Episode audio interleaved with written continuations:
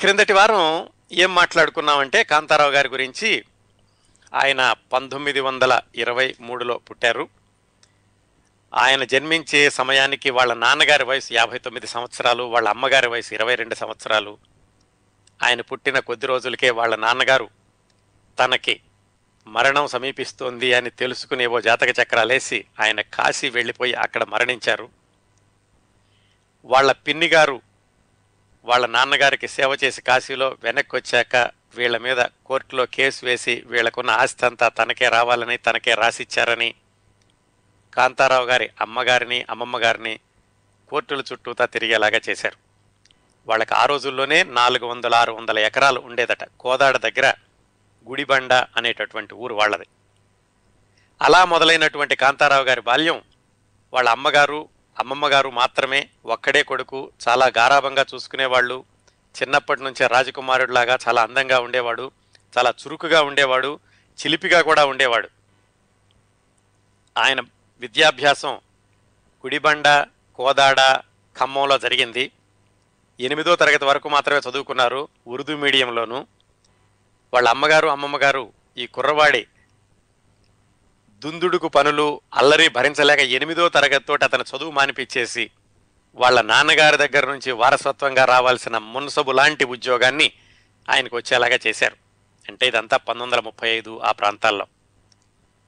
ఆయన వాళ్ళ నాన్నగారి దగ్గర వచ్చినటువంటి ఆ మున్సబు పని చేస్తూనే ఇంకా మేజర్ కాకుండానే నాటకాలంటే విపరీతమైన ఆసక్తి పెంచుకుని వాళ్ళ ఊరికి వచ్చినటువంటి సురభి నాటక కంపెనీతో కలిసి వెళ్ళిపోయి వాళ్ళతో ఒక మూడు నాలుగు నెలలు గడిపి మొత్తానికి మళ్ళీ పెద్దవాళ్ళు ఇతని బ్రతిమాలో బామాలో వెనక్కి తెప్పించుకొచ్చారు. ఇక ఈ కుర్రాడు ఇలా ఉంటే లాభం లేదని అతనికి వివాహం చేశారు. వివాహం చేసినప్పుడు అతనికి పదిహేడు సంవత్సరాల వయసు. ఆమెకి కూడా పదిహేడు సంవత్సరాల వయసు. పంతొమ్మిది సంవత్సరాల వయసులో వాళ్ళకి ఒక పాప పుట్టి ఐదారు నెలల్లోనే చనిపోవడం జరిగింది. ఆ తర్వాత ఇరవై రెండు సంవత్సరాల వయసులో ఇంకొక అబ్బాయి పుట్టాడు. పరిస్థితుల ప్రభావం వల్ల వాళ్ళు కోదాడ నుంచి జగ్గయ్యపేట వెళ్ళి జగ్గయ్యపేటలో రెండు మూడు సంవత్సరాలు ఉండాల్సినటువంటి పరిస్థితులు తటస్థించాయి. ఆ సమయంలో జగ్గయ్యపేటలో వీళ్ళు నివాసం ఉండే వీధిలోనే ఉండేటటువంటి ఇంకొకరి ఇంటికి వీళ్ళు తరచూ వెళ్ళడం ఈయన భార్యకి అనారోగ్యంగా ఉండడం ఈయన భార్యే ఆ ఇంటి వాళ్ళ అమ్మాయిని పెళ్ళి చేసుకోమని అడగడం ఆ విధంగా కాంతారావు గారికి ద్వితీయ వివాహం జగ్గయ్యపేటలో అవడం జరిగింది. ఇది జరిగిన కొద్ది రోజులకే మొదటి భార్య మరణించారు. ఈయనకి ఉద్యోగం ఏమీ లేదు జగ్గైపేటలో ఉన్నారు కోదాడలో కాదు. అప్పటికే ఒక అబ్బాయి భార్య బాధ్యత లేకుండా విజయవాడ వెళ్ళి సినిమాలు చూసి రావడం వారానికి రెండు మూడు రోజులు లేకపోతే రెండు వారానికి నాలుగైదు రోజులు అలా వెళ్ళడం ఇవన్నీ చూసి వాళ్ళ అమ్మగారు కోపడ్డారు నువ్వేదో రాజకుమారులాగా ఉన్నాడనుకుంటున్నావు కానీ ఎంతకాలం ఇలాగ ఉంటావు ఏదో ఒకటి సంపాదన ఉండాలి కదా అని. ఆ సమయంలో కాంతారావు గారికి ఏం చేద్దాము అని ఆలోచించి ఆ జగ్గయ్యపేటలోనే అంతకుముందు తరచూ మద్రాసు నుంచి వెనక్కి వస్తున్నటువంటి మాస్టర్ విశ్వం అనే కుర్రాడు చెప్పిన విశేషాలు విని ఆ మాస్టర్ విశ్వం ఎవరంటే ఆ రోజుల్లో వచ్చిన బాలనాగమ్మ సినిమాలో బాలవర్ధిరాజుగా నటించాడు.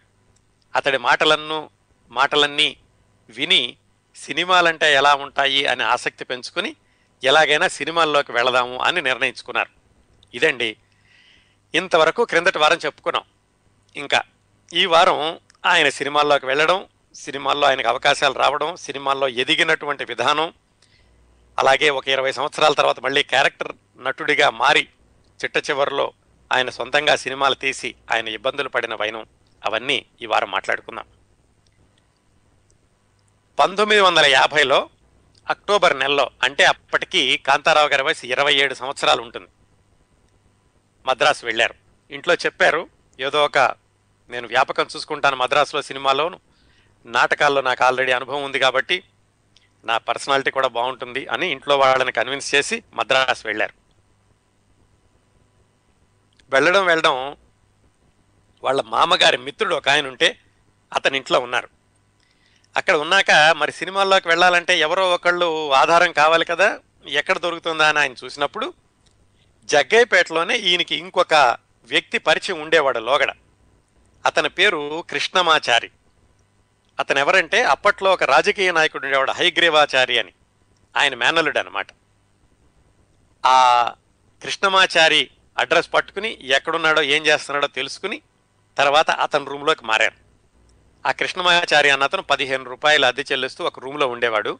ఆ రూమ్లోకే కాంతారావు గారు మారారు. అతని నేపథ్యం ఏమిటంటే ఆయన ఆయన కూడా నటుడుగా సినిమాల్లో ప్రవేశిద్దామని మద్రాసు వెళ్ళి అది కుదరక చివరికి ఎవరి దగ్గర అసిస్టెంట్ డైరెక్టర్గా పనిచేస్తున్నాడు. అది ఆ కృష్ణమాచారి యొక్క నేపథ్యం. కాంతారావు గారు మద్రాసు వెళ్ళేటప్పటికి. అక్కడికి వెళ్ళాక కృష్ణమాచారి అని కాకుండా టి కృష్ణ అని పేరు మార్చుకున్నాడు ఆయన. ఆయన రూమ్లో కాంతారావు గారు ఉండడం మొదలుపెట్టారు. కాంతారావు గారికి అప్పటికే నాటకాలు వేసినటువంటి అనుభవమే కాకుండా మ విజయవాడ వెళ్ళి సినిమాలు చూసేవాళ్ళు అని చెప్పుకున్నాం కదా. ఆ రోజుల్లో యువతరానికి ఆదర్శం కానీ అలాగే ఇన్స్పిరేషన్ కానీ ఎవరంటే అక్కినే నాగేశ్వరరావు గారు. ఆయన అప్పటికి సినిమాల్లోకి వెళ్ళి ఐదారు సంవత్సరాలు అయింది ఏది కాంతారావు గారికి ఈ పంతొమ్మిది వందల యాభై గురించి మాట్లాడుకునే సమయానికి. ఆయన బాలరాజు మాయాలోకం సీతారామ జననం ఈ బాలరాజు మాయాలోకం అవన్నీ కూడా సూపర్ హిట్ సినిమాలు. అవి చూసి కూడా చాలామంది కుర్రవాళ్ళు సినిమాల్లోకి వెళదామని ఉత్సాహం చూపించేవాళ్ళు. వాళ్ళల్లో కూడా మన కాంతారావు గారు ఒకళ్ళు. ఎన్టీ రామారావు గారి సినిమాల్లోకి వెళ్ళి అప్పటికి ఒకటి రెండు సంవత్సరాలు అయింది పంతొమ్మిది వందల యాభై అంటే ఆయన మన దేశం పల్లెటూరు పిల్ల షావుకారు ఈ సినిమాలు మాత్రమే వచ్చినాయి. సరే అక్కడికి వెళ్ళారు. వీళ్ళందరూ ఆదర్శం ఆయనకి. టీ కృష్ణ గారు రూమ్లో ఉంటున్నారు. ఆ టీ కృష్ణ ఏమిటంటే అసిస్టెంట్ డైరెక్టర్గా చేస్తూ బయట నాటకాలు కూడా వేస్తూ ఉండేవాడు. ఆ నాటకాల్లోకి కాంతారావు గారిని కూడా పిలుస్తూ ఉండేవాళ్ళు అప్పుడప్పుడు. ఎందుకంటే ఈయనకి అప్పటికే నాటక అనుభవం ఉంది. హిందీ నాటకాలు కూడా వేస్తుంటే దానిలో కూడా ఈయన వేషం వేసేవాడు. ఎందుకంటే ఈయన చిన్నప్పుడు ఉర్దూ మీడియంలో చదువుకున్నాడు. అందుకని హిందీ ఉచ్చారణ కూడా చాలా బాగుండేది. ఆ విధంగా కాలం గడుస్తోంది. ఇంటి దగ్గర నుంచి కొంచెం కొంచెం డబ్బులు తెప్పించుకుంటున్నారు. చాలా సంవత్సరాలు గడిచింది కానీ ఈయనకి ఎక్కడికి ఒక మార్గం అంటూ దొరకలేదు. సినిమాల్లోకి వెళదామని కదా వచ్చింది. ఆ కుర్రవాడు అసిస్టెంట్ డైరెక్టరే కానీ అతను కూడా ఏమీ చేయలేనటువంటి పరిస్థితులు అయి ఉండాలి. అందుకని ఈయన కూడా కొన్ని నెలలు చూసి ఇక లాభం లేదు ఇలాగైతేనో ఎంతకాలం ఉంటాము? ఏమీ అవకాశాలు దొరకటం లేదు. వెనక్కి వెళ్ళిపోదాము అనుకుంటున్నప్పుడు ఆ మిత్రుడు టి కృష్ణ అన్న చెప్పాడు. ఓ పని చేద్దాం నేను ఇప్పుడు పనిచేసే సినిమాకి ఎట్లా కొట్ట ఒక చిన్న వేషమైనా వేయిస్తాను. నువ్వు మద్రాసు వచ్చి ఇన్ని రోజులు ఉన్నావు కదా కనీసం ఒక చిన్న వేషమైనా వేయకుండా వెళితే నాకు ఏంటోగా ఉంటుంది నీకు కూడా వెళ్ళి చెప్పుకోవడానికి ఏమన్నది ఈ ఒక్క చిన్న వేషం ఏదో ఒకటి ఇప్పిస్తాను నువ్వు ఇది వేసి నువ్వు వెళ్ళిపోదు కానిలే అని ఆయన ఒప్పించాడు. ఈ టి కృష్ణ అన్న ఆయన ఈ సంభాషణ జరిగే సమయానికి ఏం చేస్తున్నాడంటే హెచ్ఎం రెడ్డి అనే ఆయన తీసేటటువంటి నిర్దోషి అనే సినిమాకి అసిస్టెంట్ డైరెక్టర్గా పనిచేస్తున్నాడు. ఇప్పుడు సందర్భం వచ్చింది కాబట్టి అసలు ఈ హెచ్ఎం రెడ్డి గారు ఎవరో చూద్దాం. హెచ్ఎం రెడ్డి గారు తెలుగులో మొట్టమొదటి టాకీ సినిమా భక్త ప్రహ్లాదకి దర్శకత్వం వహించిన ఆయన. చాలామందికి తెలిసే ఉంటుంది. ఆ విధంగా తెలుగు సినిమా చరిత్రలో ఆయనకు ఒక ప్రత్యేక స్థానం ఉంది. పంతొమ్మిది వందల ముప్పై ఒకటి ముప్పై రెండు ముందు వరకు మూకీ సినిమాలు మాత్రమే ఉండేవి అక్కడి నుంచి టాకీ సినిమా హిందీలో ముందుగా ఆలం ఆరా వచ్చినప్పుడు దానికి హెచ్ఎం రెడ్డి గారు పనిచేశారు. అసలు ఈ హెచ్ఎం రెడ్డి గారు ఎక్కడి నుంచి వచ్చారంటే బెంగళూరు నుంచి వచ్చారు. ఆయన స్వస్థలం బెంగళూరు తెలుగు ఆయనే. ఎప్పుడో మైసూరులో స్థిరపడిపోయారు. బెంగళూరులో చదువుకుని హైదరాబాద్లో కొంతకాలం ఉద్యోగం చేసి ఆ తర్వాత బొంబాయి వెళ్ళి బొంబాయిలో అప్పటికే వాళ్ళ బావమరిది ఉంటే ఆయనతో ఉండి అక్కడి నుంచి సినిమాల్లో కొంచెం కొంచెం అవకాశాలు తెచ్చుకుని అక్కడ లైట్ బాయ్గా మొదలుపెట్టి ఆ అవకాశాల నుంచి అక్కడ ఆలం ఆరా సినిమా తీసినటువంటి ఆయన ఆయన ప్రాపకంతో ఈయన రెండు మూకీ సినిమాలు కూడా తీశారు. ఇవంతా హెచ్ఎం రెడ్డి గారి గురించి చెప్పుకుంటున్నాం. ఆ మూకీ సినిమాలు చూశాక తీశాక అది గమనించినటువంటి ఆలం ఆరా నిర్మాత దర్శకుడు ఆర్థర్ షేరి అని ఆయన హెచ్ఎం రెడ్డి గారిని నువ్వు దక్షిణ భారతదేశంలో కూడా టాకీ సినిమా తీస్తే బాగుంటుంది అని ఆయన మద్రాసు పంపించి ఇక్కడ కాళిదాసు అనే సినిమా అలాగే తెలుగులో భక్త ప్రహ్లాద అనే సినిమా ఈయన డైరెక్షన్లో తీయించారు. మద్రాసులో తీయలేదు బొంబాయిలోనే తీశారు. అది హెచ్ఎం రెడ్డి గారి యొక్క ప్రత్యేకత. ఎందుకంటే అంత ప్రత్యేకత కలిగిన హెచ్ఎం రెడ్డి గారు కాంతారావు గారి సినీ జీవిత నిర్మాణానికి పునాదులు మొదటి రాయి రెండో రాయి రెండు వేసింది కూడా హెచ్ఎం రెడ్డి గారే. అందుకని ఆయన గురించి వివరంగా చెప్తున్నాను. ఆయన సురభి నాటక కళాకారుల్ని బొంబాయి పిలిపించి మొట్టమొదటి టాకీ సినిమా భక్త ప్రహ్లాద తీశారు. చాలా సాహసోపేతమైంది. అప్పటి వరకు సినిమాల్లో మనుషులు మాట్లాడేవాళ్ళు కాదు. ఎవరో ఉండి కామెంటరీ చెప్పేవాళ్ళు మధ్యలో నుంచి. అవన్నీ నిశ్శబ్ద చలన చిత్రాలు.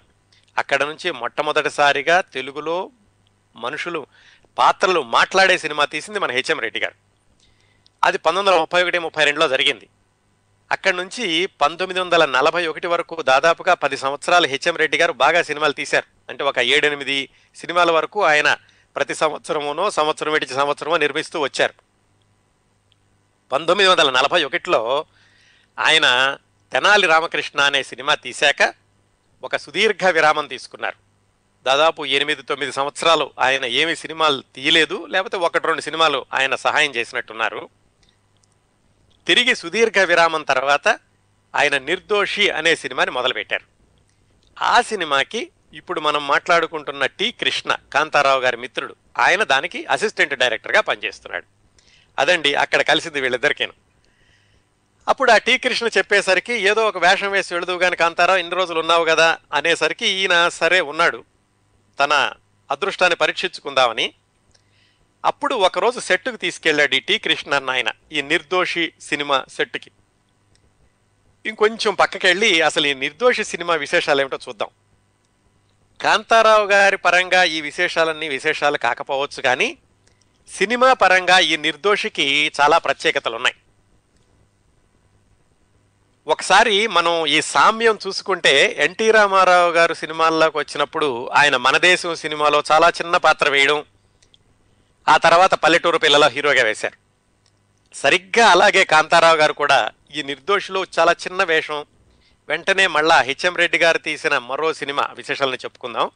ప్రతిజ్ఞ దాంట్లో హీరోగా వేయడం అంత ఈ రెండు కూడా ఒకేలాగా జరిగినాయి. ఎన్టీ రామారావు గారు నటించినటువంటి మొట్టమొదటి సినిమా మన దేశానికి రామారావు గారితో సంబంధం లేకుండా కొన్ని ప్రత్యేకతలు ఎలాగైతే ఉన్నాయో కాంతారావు గారు నటించిన నిర్దోషి సినిమాకి కాంతారావు గారి పరంగా కాకుండా వేరే విధంగా చాలా ప్రత్యేకతలు ఉన్నాయి. అవి ఏమిటంటే హెచ్ఎం రెడ్డి గారు పది సంవత్సరాల తర్వాత ఆయన మొదలుపెట్టినటువంటి సినిమా నిర్దోషి. హెచ్ఎం రెడ్డి గారు ఏం చేసేవాళ్ళంటే చాలా సాహసోపేతమైన నిర్ణయాలు చాలా సరికొత్త నిర్ణయాలు తీసుకుంటూ ఉండేవాడు ఆయన.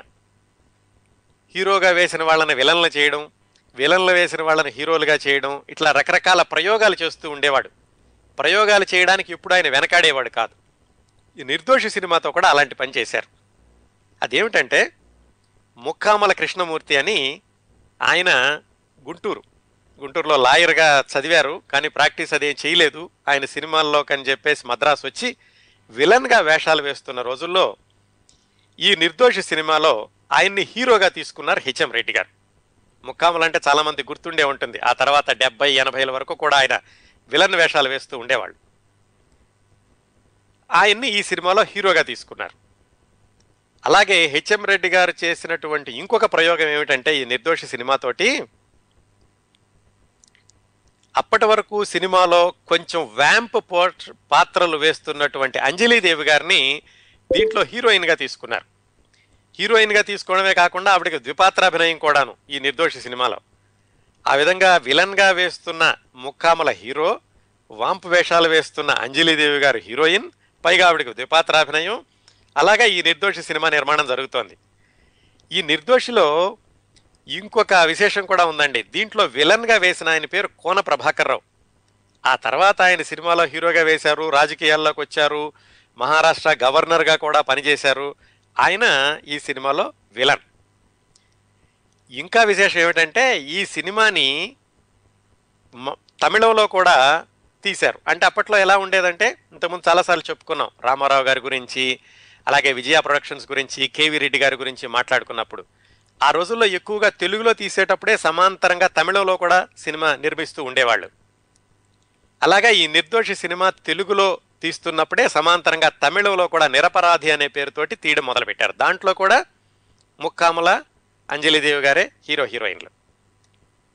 తమిళ సినిమా గురించి ఎందుకు చెప్పానంటే ఆ చిత్రానికి ఒక విశేషం ఉంది. మద్రాసులో ఒక కుర్రాడు నాటకాలు వేస్తూ సినిమాల్లో అవకాశాల కోసం ప్రయత్నిస్తూ అవకాశాలు దొరక్క ఈ నిరపరాధి తమిళ సినిమాలో ముక్కామలకి తమిళంలో డబ్బింగ్ చెప్పాడు. ఆ కుర్రాడే శివాజీ ముక్కామలకి తమిళంలో డబ్బింగ్ చెప్పాడు. ఆ కుర్రాడే శివాజీ గణేశన్. తర్వాత రోజుల్లో అత్యద్భుతమైనటువంటి చిత్రాలలో నటించి ఖ్యాతి తెచ్చుకున్న శివాజీ గణేశన్ మొట్టమొదటిసారిగా సినిమాల్లో వేషాలు వేయడానికి ముందు ముక్కామల గారికి ఈ తమిళ సినిమాకి డబ్బింగ్ చెప్పారు. ఇలా ఇన్ని విశేషాలు ఉన్నాయండి నిర్దోషి సినిమాకి. సరే మళ్ళీ మనం కాంతారావు గారి దగ్గరికి వద్దాం. అలాంటి నిర్దోషి సినిమాకి ఈ టి కృష్ణ అన్న ఆయన అసిస్టెంట్ డైరెక్టర్గా పనిచేస్తున్నాడు. సరే కాంతారావు వచ్చి ఇన్ని రోజులు ఉండి ఊరికే వెళ్ళిపోవడం ఇష్టం లేక ఏదో ఒక వేషం వేద్దాం వేద్దు కానీ రమ్మని ఆయన స్టూడియోకి తీసుకెళ్ళాడు.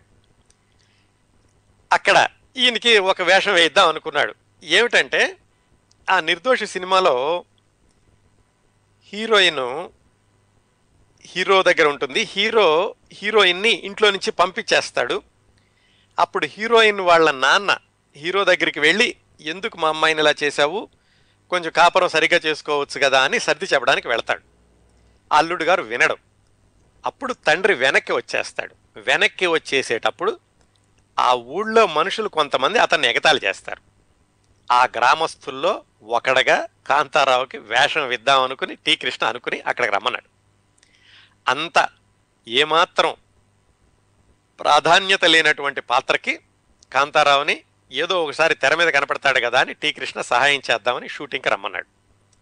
సరే షూటింగ్కి వెళ్ళాడు.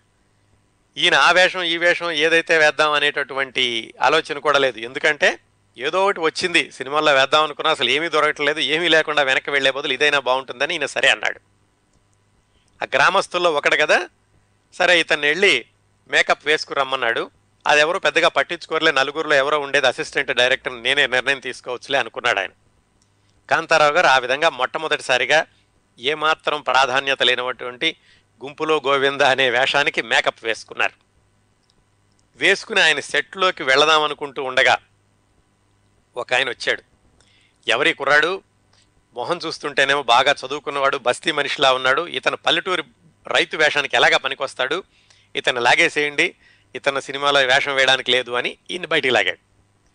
ఆయన ఎవరంటే హెచ్ఎం రెడ్డి గారి బంధువు. హెచ్ఎం రెడ్డి గారి సినిమా నిర్మాణంలో ఆయన బంధువులు చాలామంది ఉంటూ ఉండేవాళ్ళట. వాళ్ళ వాళ్ళ వదిన గారు అబ్బాయి వాళ్ళ బాబాయ్ గారు అబ్బాయి తమ్ముడు గారు అబ్బాయి ఇలాంటి వాళ్ళు చాలామంది ఉంటూ ఉండేవాళ్ళు. అలాంటి బంధువుల్లో హెచ్ఎం రెడ్డి గారికి దగ్గర బంధువు ఒక ఆయన కాంతారావు గారిని బయటికి లాగేశాడు. ఇతని వేషానికి పనికిరాడు.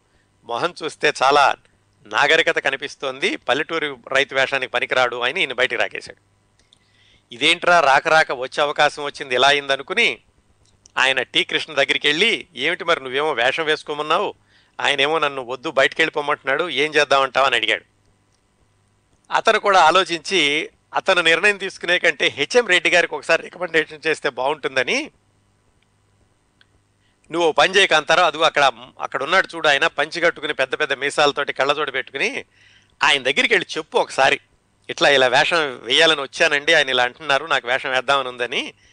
ఆయన కనుక సరే అంటే నీకు ఇబ్బంది లేకుండా ఉంటుంది అని చెప్పి కాంతారావు గారికి సలహా ఇచ్చి పంపించాడు. ఆయనకి ఎలా ధైర్యం వచ్చిందో కానీ మొత్తానికి ధైర్యం చేసుకుని వెళ్ళి ఆ హెచ్ఎం రెడ్డి గారిని కలిసి ఏమండి మీతో ఒక మాట మాట్లాడదాం అనుకుంటున్నాను అంటే కొంచెం మరి ఈయనలో ఏం ఆకర్షణ కనిపించిందో కానీ ఏమప్పా ఏం మాట్లాడుతున్నావు ఎక్కడి నుంచి వచ్చావు ఏంటి సంగతి అని ఆయన అడిగాడు.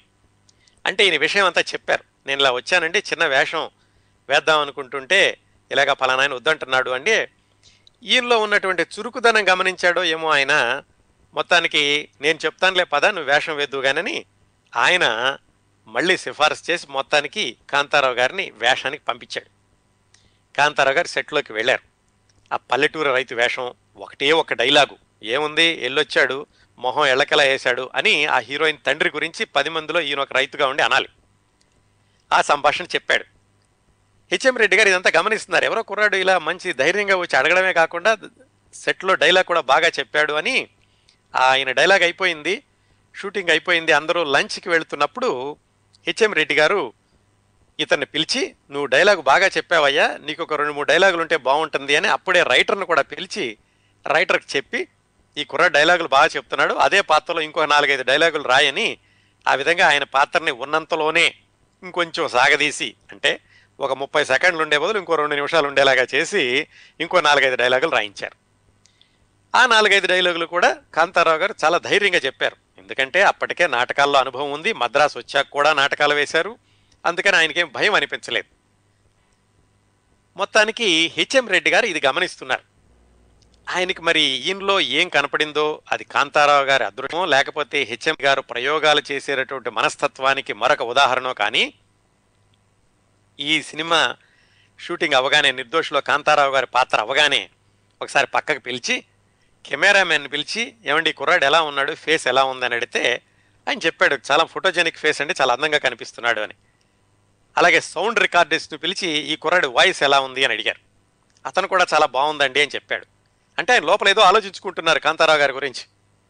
ఇవన్నీ అయి ఈ రెండు అయిపోయాక ఈలోగా ఈ ఎక్స్ట్రా యాక్టర్లను తీసుకొచ్చేటటువంటి అతన్ని పిలిచి నువ్వే కదా ఈ కాంతారావుని తీసుకొచ్చావు ఇతన్ని ఇంకెక్కడికి తీసుకెళ్ళ మాకు ఇంకే వేషాలు వేయించొద్దు అని.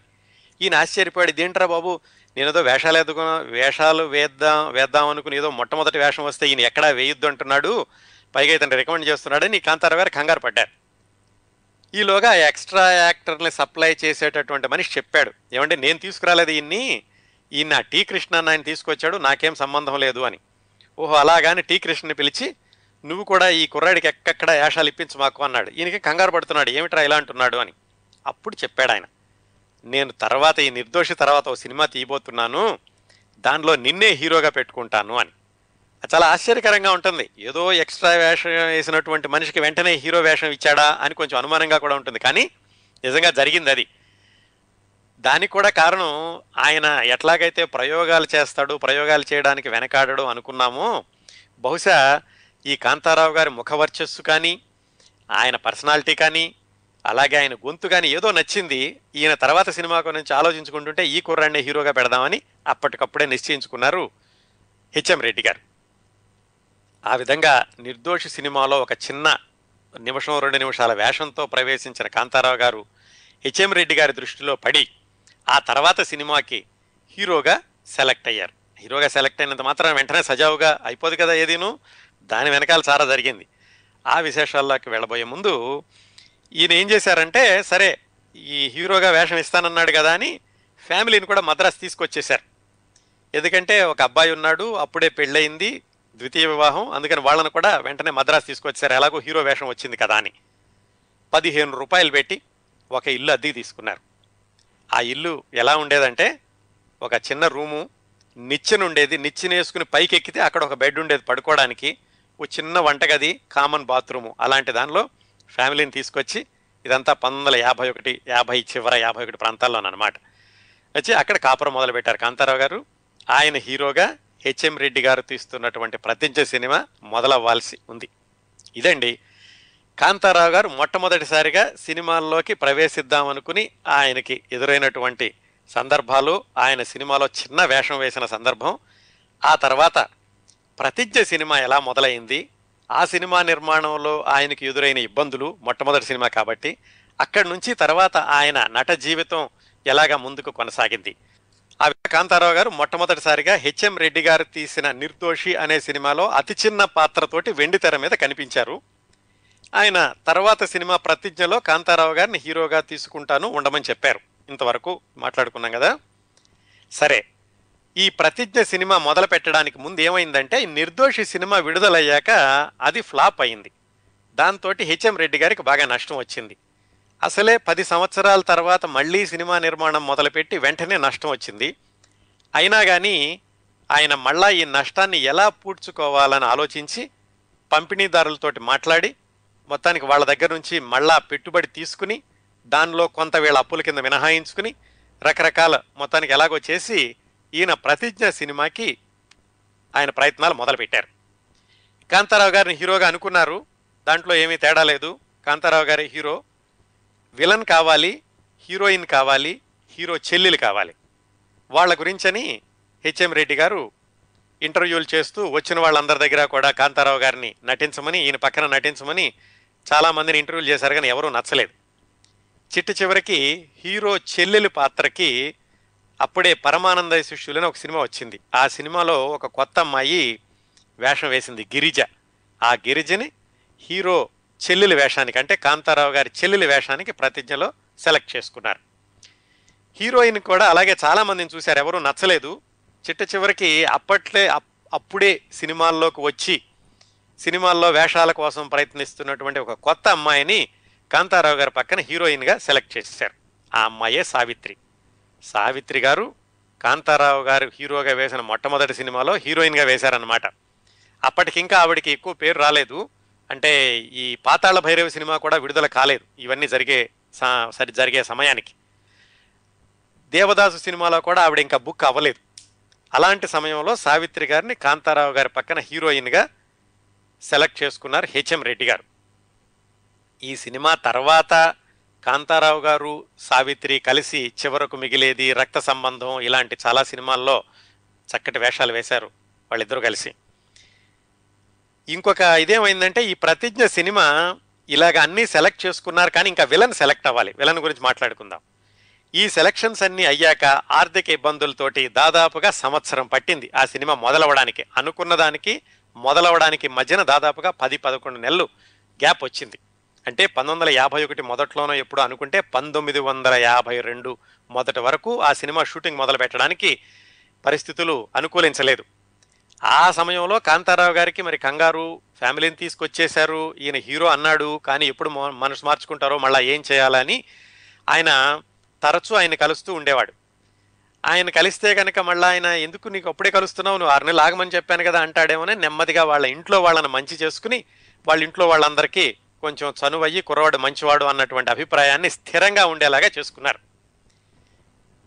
ఆ విధంగా మొత్తానికి ఆయన హెచ్ఎం రెడ్డి గారి దృష్టిలో నుంచి తప్పించుకోకుండా ఉండడానికి ఆయన ప్రయత్నాలు ఆయన చేస్తూ ఉండగా విలన్ గురించి సెలక్షన్ వచ్చింది. విలన్ని ఎవరు తీసుకోవాలి అనుకున్నప్పుడు అక్కడ కూడా చాలామందిని చూశారు. ఎవరు కుదరలేదు ఆయనకి. అప్పుడు ఏం చేశారంటే ఈయన దగ్గర పనిచేయడానికి నెల్లూరు నుంచి ఒక అతను వచ్చాడు బాగా చదువుకున్న అతను. ఆ లక్ష్మీ కుమార్ రెడ్డి అని బాగా చదువుకున్న అతను. అతను హెచ్ఎం రెడ్డి గారి దగ్గర పనిచేస్తుండేవాడు అతను ఏం చెప్పాడంటే మా ఊళ్ళో ఒక రెవెన్యూ ఇన్స్పెక్టర్ ఉన్నాడండి. ఆయనకి నాటకాలంటే చాలా ఆసక్తి. ఆయన సినిమాలో విలన్గా పనికి వస్తాడేమో చూడండి అని ఆ నెల్లూరు నుంచి రెవెన్యూ ఇన్స్పెక్టర్ని హెచ్ఎం రెడ్డి గారి దగ్గరికి తీసుకొచ్చాడు. ఆయన పేరు కల్లయ్య. సరే పేరు విచిత్రంగా ఉంది. మనిషి కూడా మంచి గంభీరంగా ఉన్నాడు. వాయిస్ కూడా బాగుంది. అందుకని హెచ్ఎం రెడ్డి గారు సరే ఇతన్ని విలన్కి అని చెప్పేసి ఆయన ఇంటర్వ్యూ చేశారు. కాకపోతే హెచ్ఎం రెడ్డి గారు చుట్టుపక్కల ఉన్న వాళ్ళు ఏం చేశారంటే ఇతని పర్సనాలిటీ కాంతారావు పర్సనాలిటీ కంటే కూడా బాగుంది అందుకని చెప్పేసి ఈయన్ని హీరోగా తీసుకోండి అని ఆయనకి ఇంకొక ఆలోచన ఇచ్చారు. ఆయన కొంచెం ఆలోచించారు. ఇదేంటి ఇది ఏమన్నా బాగానే ఉంటుందా? పర్సనాలిటీ వాయిస్ దీనిలో తేడా ఉందని సరే చూద్దామని చెప్పి ఆయన ఏం చేశారంటే అంతకుముందు ఆయన తీసిన నిర్దోషి సినిమాలో ముక్కామల గారు చెప్పిన డైలాగ్స్ ఇద్దరికి ఇచ్చి వీళ్ళిద్దరిని మాట్లాడమన్నారు. వీళ్ళిద్దరిని ఆ విధంగా ఆ డైలాగ్ తోటి పరీక్ష చేశాక మిగతా వాళ్ళు చెబుతున్నప్పటికీ వినకుండా ఈయన ఆ కల్లయ్య విలనండి కాంతారావు ఎట్టి పరిస్థితుల్లో నా సినిమాలో హీరో కాంతారావే అని చెప్పి ఆయనే నిర్ణయం తీసుకుని కాంతారావు గారు హీరోగా ఆ కల్లయ్య గారు విలన్గా ఆయన నిర్ణయించారు. ఈ కల్లయ్య ఎవరంటే ఆయన పేరు రాజనాల కన్నయ్య తర్వా కల్లయ్య. తర్వాత రోజుల్లో రాజనాలగా ప్రసిద్ధి చెంది ఎన్నో సినిమాల్లో కాంతారావు గారు నాయకుడుగా రాజనాల ప్రతి నాయకుడిగా ఎన్నో జానపద చిత్రాల్లో నటించిన రాజనాల గారు ఆయన మొట్టమొదటి సినిమా కూడా ప్రతిజ్ఞే. ఇది చాలా విచిత్రంగా ఉంటుంది. ఆ తర్వాత ఎన్నో జానపద చిత్రాల్లో ఇద్దరు నటించారు. ఈ ప్రతిజ్ఞ సినిమా అది కొంచెం జానపదం కొంచెం సాంఘికం. మొత్తంగా చూస్తే జానపదంలా ఉంటుంది కాస్త సాంఘిక ఛాయలు కూడా కనిపిస్తూ ఉంటాయి అలాంటి సినిమా. అట్లా చూసుకుంటే జానపద చిత్రాల్లో పేరు తెచ్చుకున్న కాంతారావు గారి మొట్టమొదటి హీరోగా వేసిందే జానపద చిత్రం అవడం. ఎన్నో సినిమాల్లో ఆయనతో విలన్గా నటించిన రాజనాల్ గారు కూడా ఈ సినిమాతోటే చిత్రరంగ ప్రవేశం చేయడం ఇదంతా చాలా విచిత్రంగా అనిపిస్తూ ఉంటుంది. అలాగే కాంతార సావిత్రి గారు అప్పటికి ఇంకా పేరు రాకముందు దీంట్లో హీరోయిన్గా వేశారు. అయితే ఏమైందంటే ఈ సినిమా నిర్మాణంలో ఆలస్యం జరగడం ఈలోగా సావిత్రి గారికి దేవదాసు సినిమాలో పార్వతి పాత్ర దొరకడం ఈ సినిమా కంటే ముందే దేవదాసు సినిమా విడుదలవ్వడంతో ఆ ఇమేజ్ కూడా ఈ ప్రతిజ్ఞ సినిమా బాగా ఆడడానికి ఉపయోగపడింది. అది సావిత్రి గారి యొక్క పరిస్థితి. ఈ సినిమాకి దేవదాస్కి ముందు మధ్యలోనూ విడుదలయ్యాకనమాట. ఆ విధంగా క్యారెక్టర్స్ అందరూ సెటిల్ అయ్యారు. హెచ్ఎం రెడ్డి గారి యొక్క ఆర్థిక పరమైనటువంటి సమస్యలన్నింటినీ పరిష్కరించుకుని ఆయన పంతొమ్మిది వందల యాభై రెండు ప్రాంతాల్లో ప్రతిజ్ఞ చిత్రం షూటింగ్ మొదలుపెట్టారు. దీంట్లోనే మొట్టమొదటి సినిమాలోనే కత్తి యుద్ధం గుర్రపు స్వారీ ఫైటింగ్స్ ఇలాంటివన్నీ ఉన్నాయి. ఎవరికి? కాంతారావు గారికి రాజాల గారికి మధ్యలో. దీంట్లో మరి మొట్టమొదటి సినిమా అంతా సవ్యంగా జరిగిపోతే మనకు చెప్పుకోవడానికి ఏముంటుంది? దీంట్లో ఏమైందంటే వీళ్ళిద్దరికీ కత్తి యుద్ధం నేర్పించడానికని స్టంట్ మాస్టర్లు పిలిపించి కాంతారావు గారికి రాజనాలకి కత్తి యుద్ధం నేర్పించారు. కాంతారావు గారు ఎక్కువగా నటుడే కానీ కత్తి యుద్ధం మొదటిసారి నేర్చుకోవడం రాజనాల గారికి ఏమిటంటే ఎలాగైనా నన్ను హీరోగా చేయాల్సింది విలన్గా వేస్తారని ఆయన కసితోటి ఆయన కూడా విలన్ వేషాన్ని బాగా పండించడానికి ప్రయత్నించారు. మొత్తానికి వీళ్ళు మొట్టమొదటిసారిగా కత్తి యుద్ధం చేయడం అది దర్శకుడికి నచ్చకపోవడం మళ్ళా ఆయనకి మరింత శిక్షణ ఇప్పించి మళ్ళీ కత్తి యుద్ధం చేయించారు.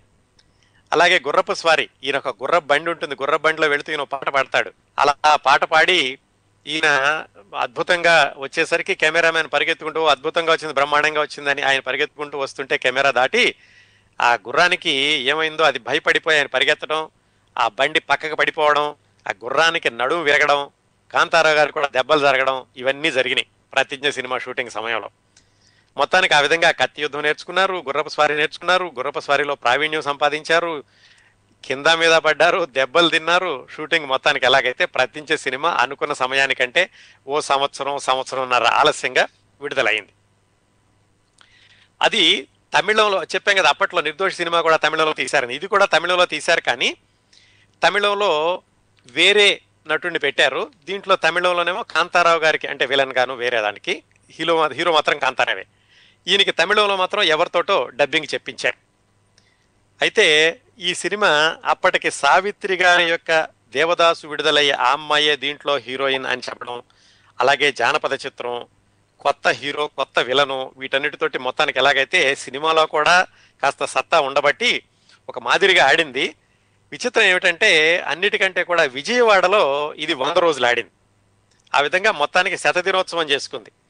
కాంతారావు గారు నటించిన మొట్టమొదటి చిన్న సినిమా అంటే ఆయన చిన్న పాత్ర వేసిన సినిమా నిర్దోషి పూర్తిగా పరాజయ పాలైతే ఆయన హీరోగా నటించిన ప్రతిజ్ఞ మాత్రం సూపర్ డూపర్ హిట్ కాకపోయినా ఒక మాదిరిగా విజయం సాధించి వంద రోజుల సినిమాగా ఆడింది. అది ఆ విధంగా ఆయన మొట్టమొదటిసారిగా నటించిన చిత్రమే జానపదం అవడం అది విజయం సాధించడం దాంట్లోనే రాజనాల్ గారు విలన్గా ప్రవేశించడం జరిగింది. ఇలా ప్రతిజ్ఞ అయిపోయాక ఇంకా ఈయన ఫ్యామిలీతో ఉన్నారు కదా మళ్ళా ఏం చేయాలి? తర్వాత వంద రోజులు శతదినోత్సవం కూడా అయిపోయింది. ఆ తర్వాత ఏం చేద్దాము అనుకుంటున్నప్పుడు ఈయనకి వెంట వెంటనే అవకాశాలు రాలేదండి. ప్రతిజ్ఞ అయిపోగానే మళ్ళా హెచ్ఎం రెడ్డి గారు వేరే సినిమాలు తీశారు కానీ దాంట్లో ఎన్టీ రామారావు గారు వేరే వాళ్ళు ఉన్నారు.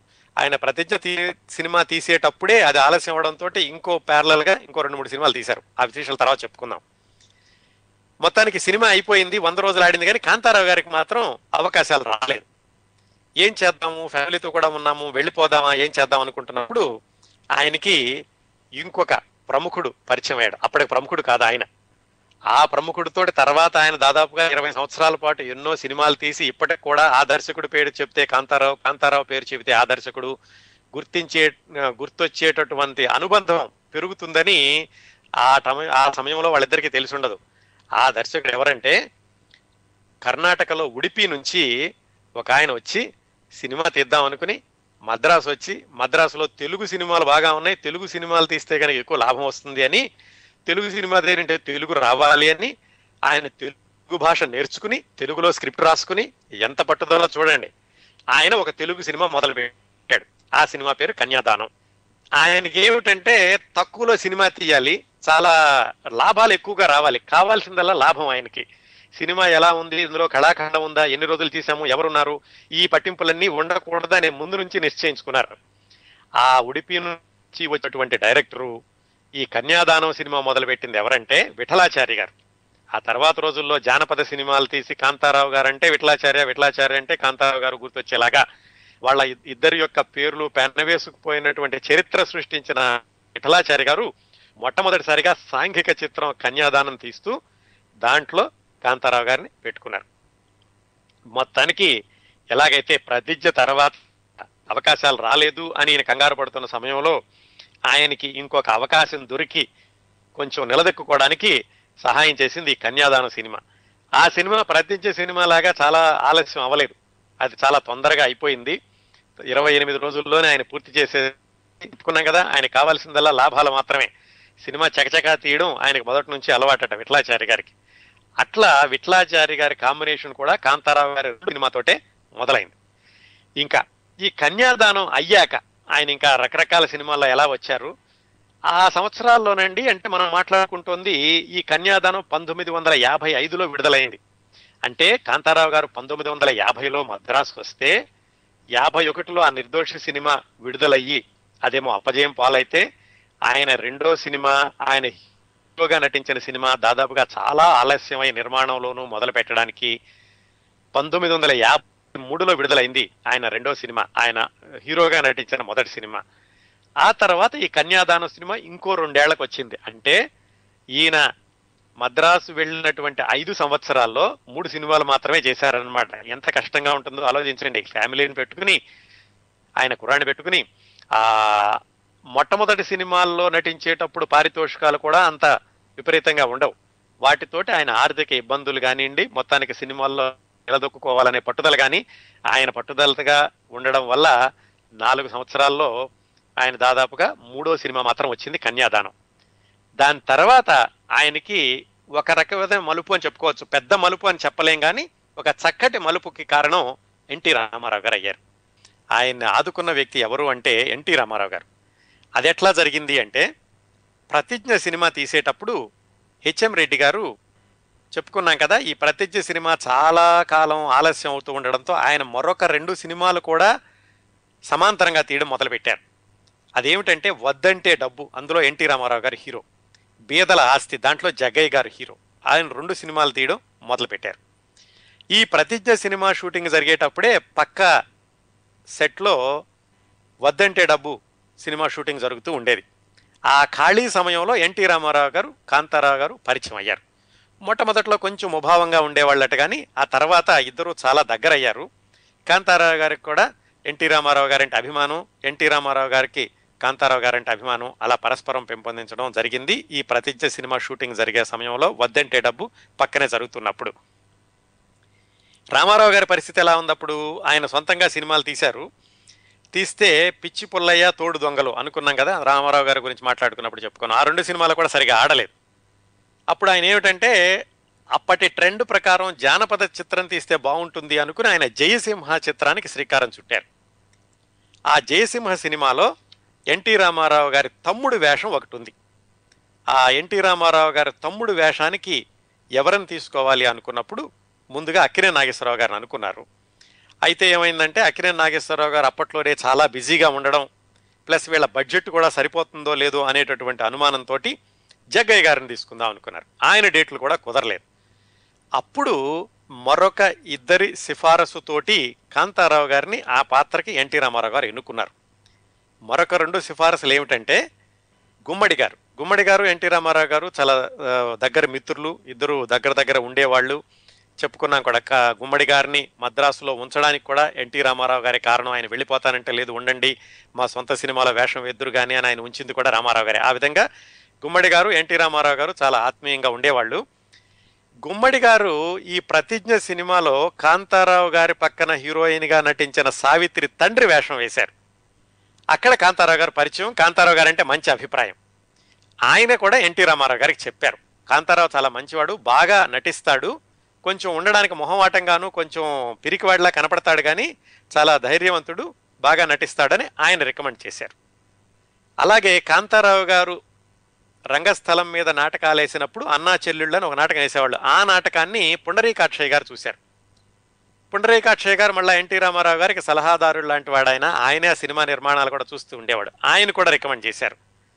ఇలాగా అక్కినే నాగేశ్వరరావు జగ్గయ్య గారులు కన్సిడరేషన్లోకి రాకపోవడం అలాగే వీళ్ళిద్దరి యొక్క రికమెండేషన్లు పైగా ఎన్టీ రామారావు గారికి కూడా కాంతారావు అంటే అభిమానం ఉండడం వీటన్నింటి వల్ల ఈ జయసింహ సినిమాలో కాంతారావు గారికి అవకాశం దొరికింది. ఆ జయసింహ సినిమా అద్భుతంగా ఆడింది. ఆ తర్వాత వేషాలు వచ్చినాయి అనుకోండి కానీ ఈ జయసింహ సినిమా మొదలు పెట్టడానికి ముందు ఒక విచిత్రమైన సంఘటన ఎదురైంది కాంతారావు గారికి. అదేమిటంటే ఎందుకో ఉన్నట్టుండి హఠాత్తుగా నత్తి వచ్చిందట. మాట్లాడేటప్పుడు ధారాళంగా మాట్లాడలేకపోవడం ఈ నత్తి రావడం హఠాత్తుగా వచ్చింది. ఆయనకు అర్థం కాలేదు. హఠాత్తుగా వచ్చింది. రామారావు గారేమో వేషం ఇస్తానన్నారు. వేరే వేషాలు రావడం లేదు. ఇంత చక్కటి అవకాశం ఈ నత్తితోటి ఎలా యాక్ట్ చేయగలను ఏంటి అని చాలా కంగారు పడ్డారు. కంగారు పడుతుంటే ఆయన మరి మొట్టమొదటిసారిగా సినిమాల్లో వేషం ఇచ్చి ఆయన నిలదొక్కగలా చేసింది హెచ్ఎం రెడ్డి గారు కదా. ఆయన శ్రేయోభిలాషిగా కూడా ఉండేవాడు. ఆయన తెలుసుకుని కాంతారావు గారికి కూడా సంప్రదించకుండా ఒక డాక్టర్ గారి దగ్గరికి వెళ్ళి ఇలాగ కాంతారావు గారికి హఠాత్తుగా నత్తి వచ్చింది ఎందుకు వచ్చిందో తెలియట్లేదు ఆయనకేమో చక్కటి చిత్రంలో అవకాశం వచ్చింది మీరే ఏదైనా చేయండి అని ఆ డాక్టర్ గారిని సంప్రదించి అప్పుడు గారు డాక్టర్ గారి దగ్గరికి వెళ్ళారు. ఆయన అలా ఆశ్చర్యపోయారు సంతోషించారు తన శ్రేయోభిలాషిగా తన ఆరోగ్యం గురించి శ్రద్ధ తీసుకుంటున్నారని హెచ్ఎం రెడ్డి గారి గురించి. ఆ డాక్టర్ పేరు సత్యనారాయణ గారు. ఆయన దగ్గరికి వెళ్ళాక ఆ సత్యనారాయణ గారు ఈయనంతా పరీక్షించి చూసి ఏమి లేదండి మీ కంఠంలో ఒక నరం మీద నరం ఎక్కింది. దాన్ని తీసేస్తే కనుక సరి చేస్తే సరిపోతుంది. ఒక చిన్న ఆపరేషన్ చేస్తాను అని ఆయన్ని కాంతారావు గారిని ఆయన క్లినిక్ పిలిపించి ఒక చిన్న ఆపరేషన్ ఏదో చేసి ఆపరేషన్ అయితే అయిపోయిందండి. కాకపోతే మీరు ఇంకా ప్రాక్టీస్ చేయాలి. మీరేం చేస్తారంటే బీచ్ దగ్గరికి వెళ్ళి నోట్లో గొల్లెక్కడ పెట్టుకుని కాస్త నీళ్ళు పోసుకుని బెగ్గరగా అక్కడ మాట్లాడడం మొదలు పెట్టండి అలాగే ఏదైనా పుస్తకం కూడా తీసుకెళ్ళి బెగ్గరగా చదవండి. అప్పుడు మీకు వ్యాధి నయం అవుతుంది నేను ఆపరేషన్ చేసేసాను కదా అని ఆయన ధైర్యం ఇచ్చాడు. మొత్తాన్ని కాంతారావు గారు అలాగే ప్రాక్టీస్ చేయడం రోజు సముద్రం దగ్గరికి వెళ్ళి డైలాగులన్నీ బిగ్గరగా చెప్పడం పుస్తకం చదవడం ఇట్లాంటివన్నీ చేసి మొత్తానికి ఆయన గొంతు స్వాధీనంలోకి తెచ్చుకున్నారు. తెచ్చుకున్నాక తర్వాత ఏదో ఒక ఫంక్షన్ జరుగుతుంటే ఫంక్షన్లో చెప్పారట ఇలా డాక్టర్ సత్యనారాయణ గారు నాకు నయం చేశారు నాకు ఆపరేషన్ చేశారంటే ఆ సత్యనారాయణ గారు చెప్పారట నీకు ఆపరేషన్ లేదు ఏమి లేదు. నేను చేసింది టాన్సిల్స్ ఆపరేషను.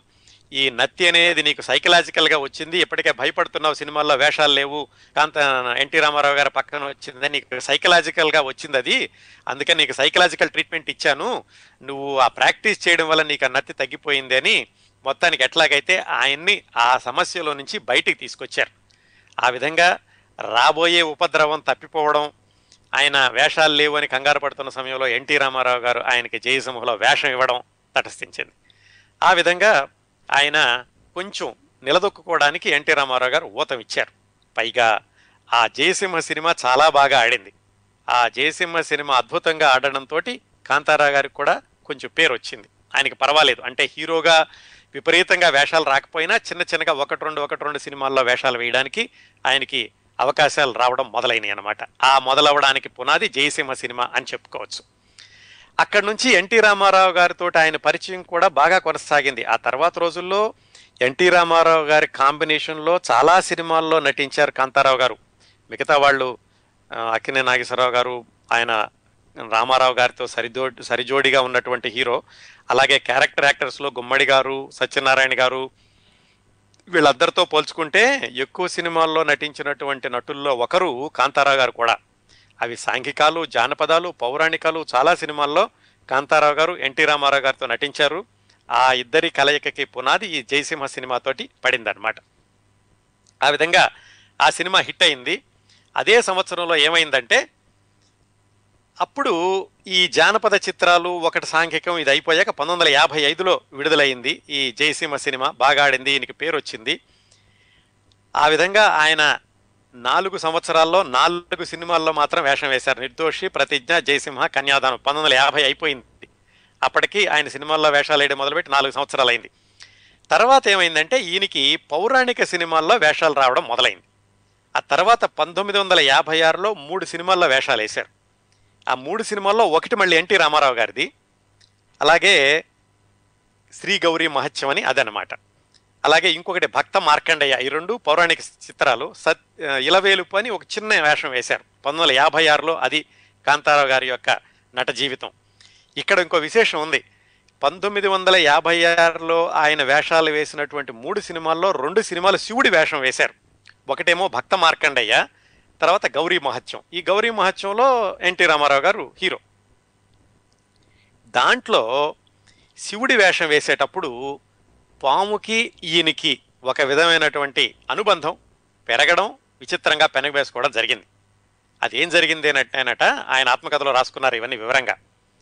గౌరీ మహత్యంలో పాముని మెడలో వేసుకోవాలి శివుడు అయినా అలాగే భక్త మార్కండయ్య వీటిలో మెడల్లో వేసుకునేటప్పుడు కొన్ని కొన్నిసార్లు ఆ పాముకి నోరు కుట్టేయడం అది సరిగ్గా ఉండకపోవడం అలాగే ఈ గౌరీ మహత్యం అన్నటువంటి సినిమా కాకుండా ఆ తర్వాత భక్త మార్కండేయులో వేసినప్పుడు ఆ పాము పడగ విప్పి నర్తించడం ఇవన్నీ చూసి సెట్లో ఉన్న వాళ్ళందరూ కాంతారావు గారు మెడలో ఉంటే పాము చెప్పినట్టు వింటోంది ఈయనేదో పూర్వజన్మలో పాములు వాడై ఉంటాడు అని జోకులు వేసుకునేవాళ్ళట. అట్లా ఆయన శివుడిగా నటించి పాముని మెడలో వేసుకుని పవిత్రమైన పాత్ర ధరించిన రోజుల్లో ఒక సంఘటన జరిగింది. అదేంటంటే ఒకరోజు ఈయన బాత్రూంలోకి పాము వచ్చిందట. పాము వచ్చేసరికి ఈయన దాన్ని చంపేశారు. చిన్న పాము పిల్ల.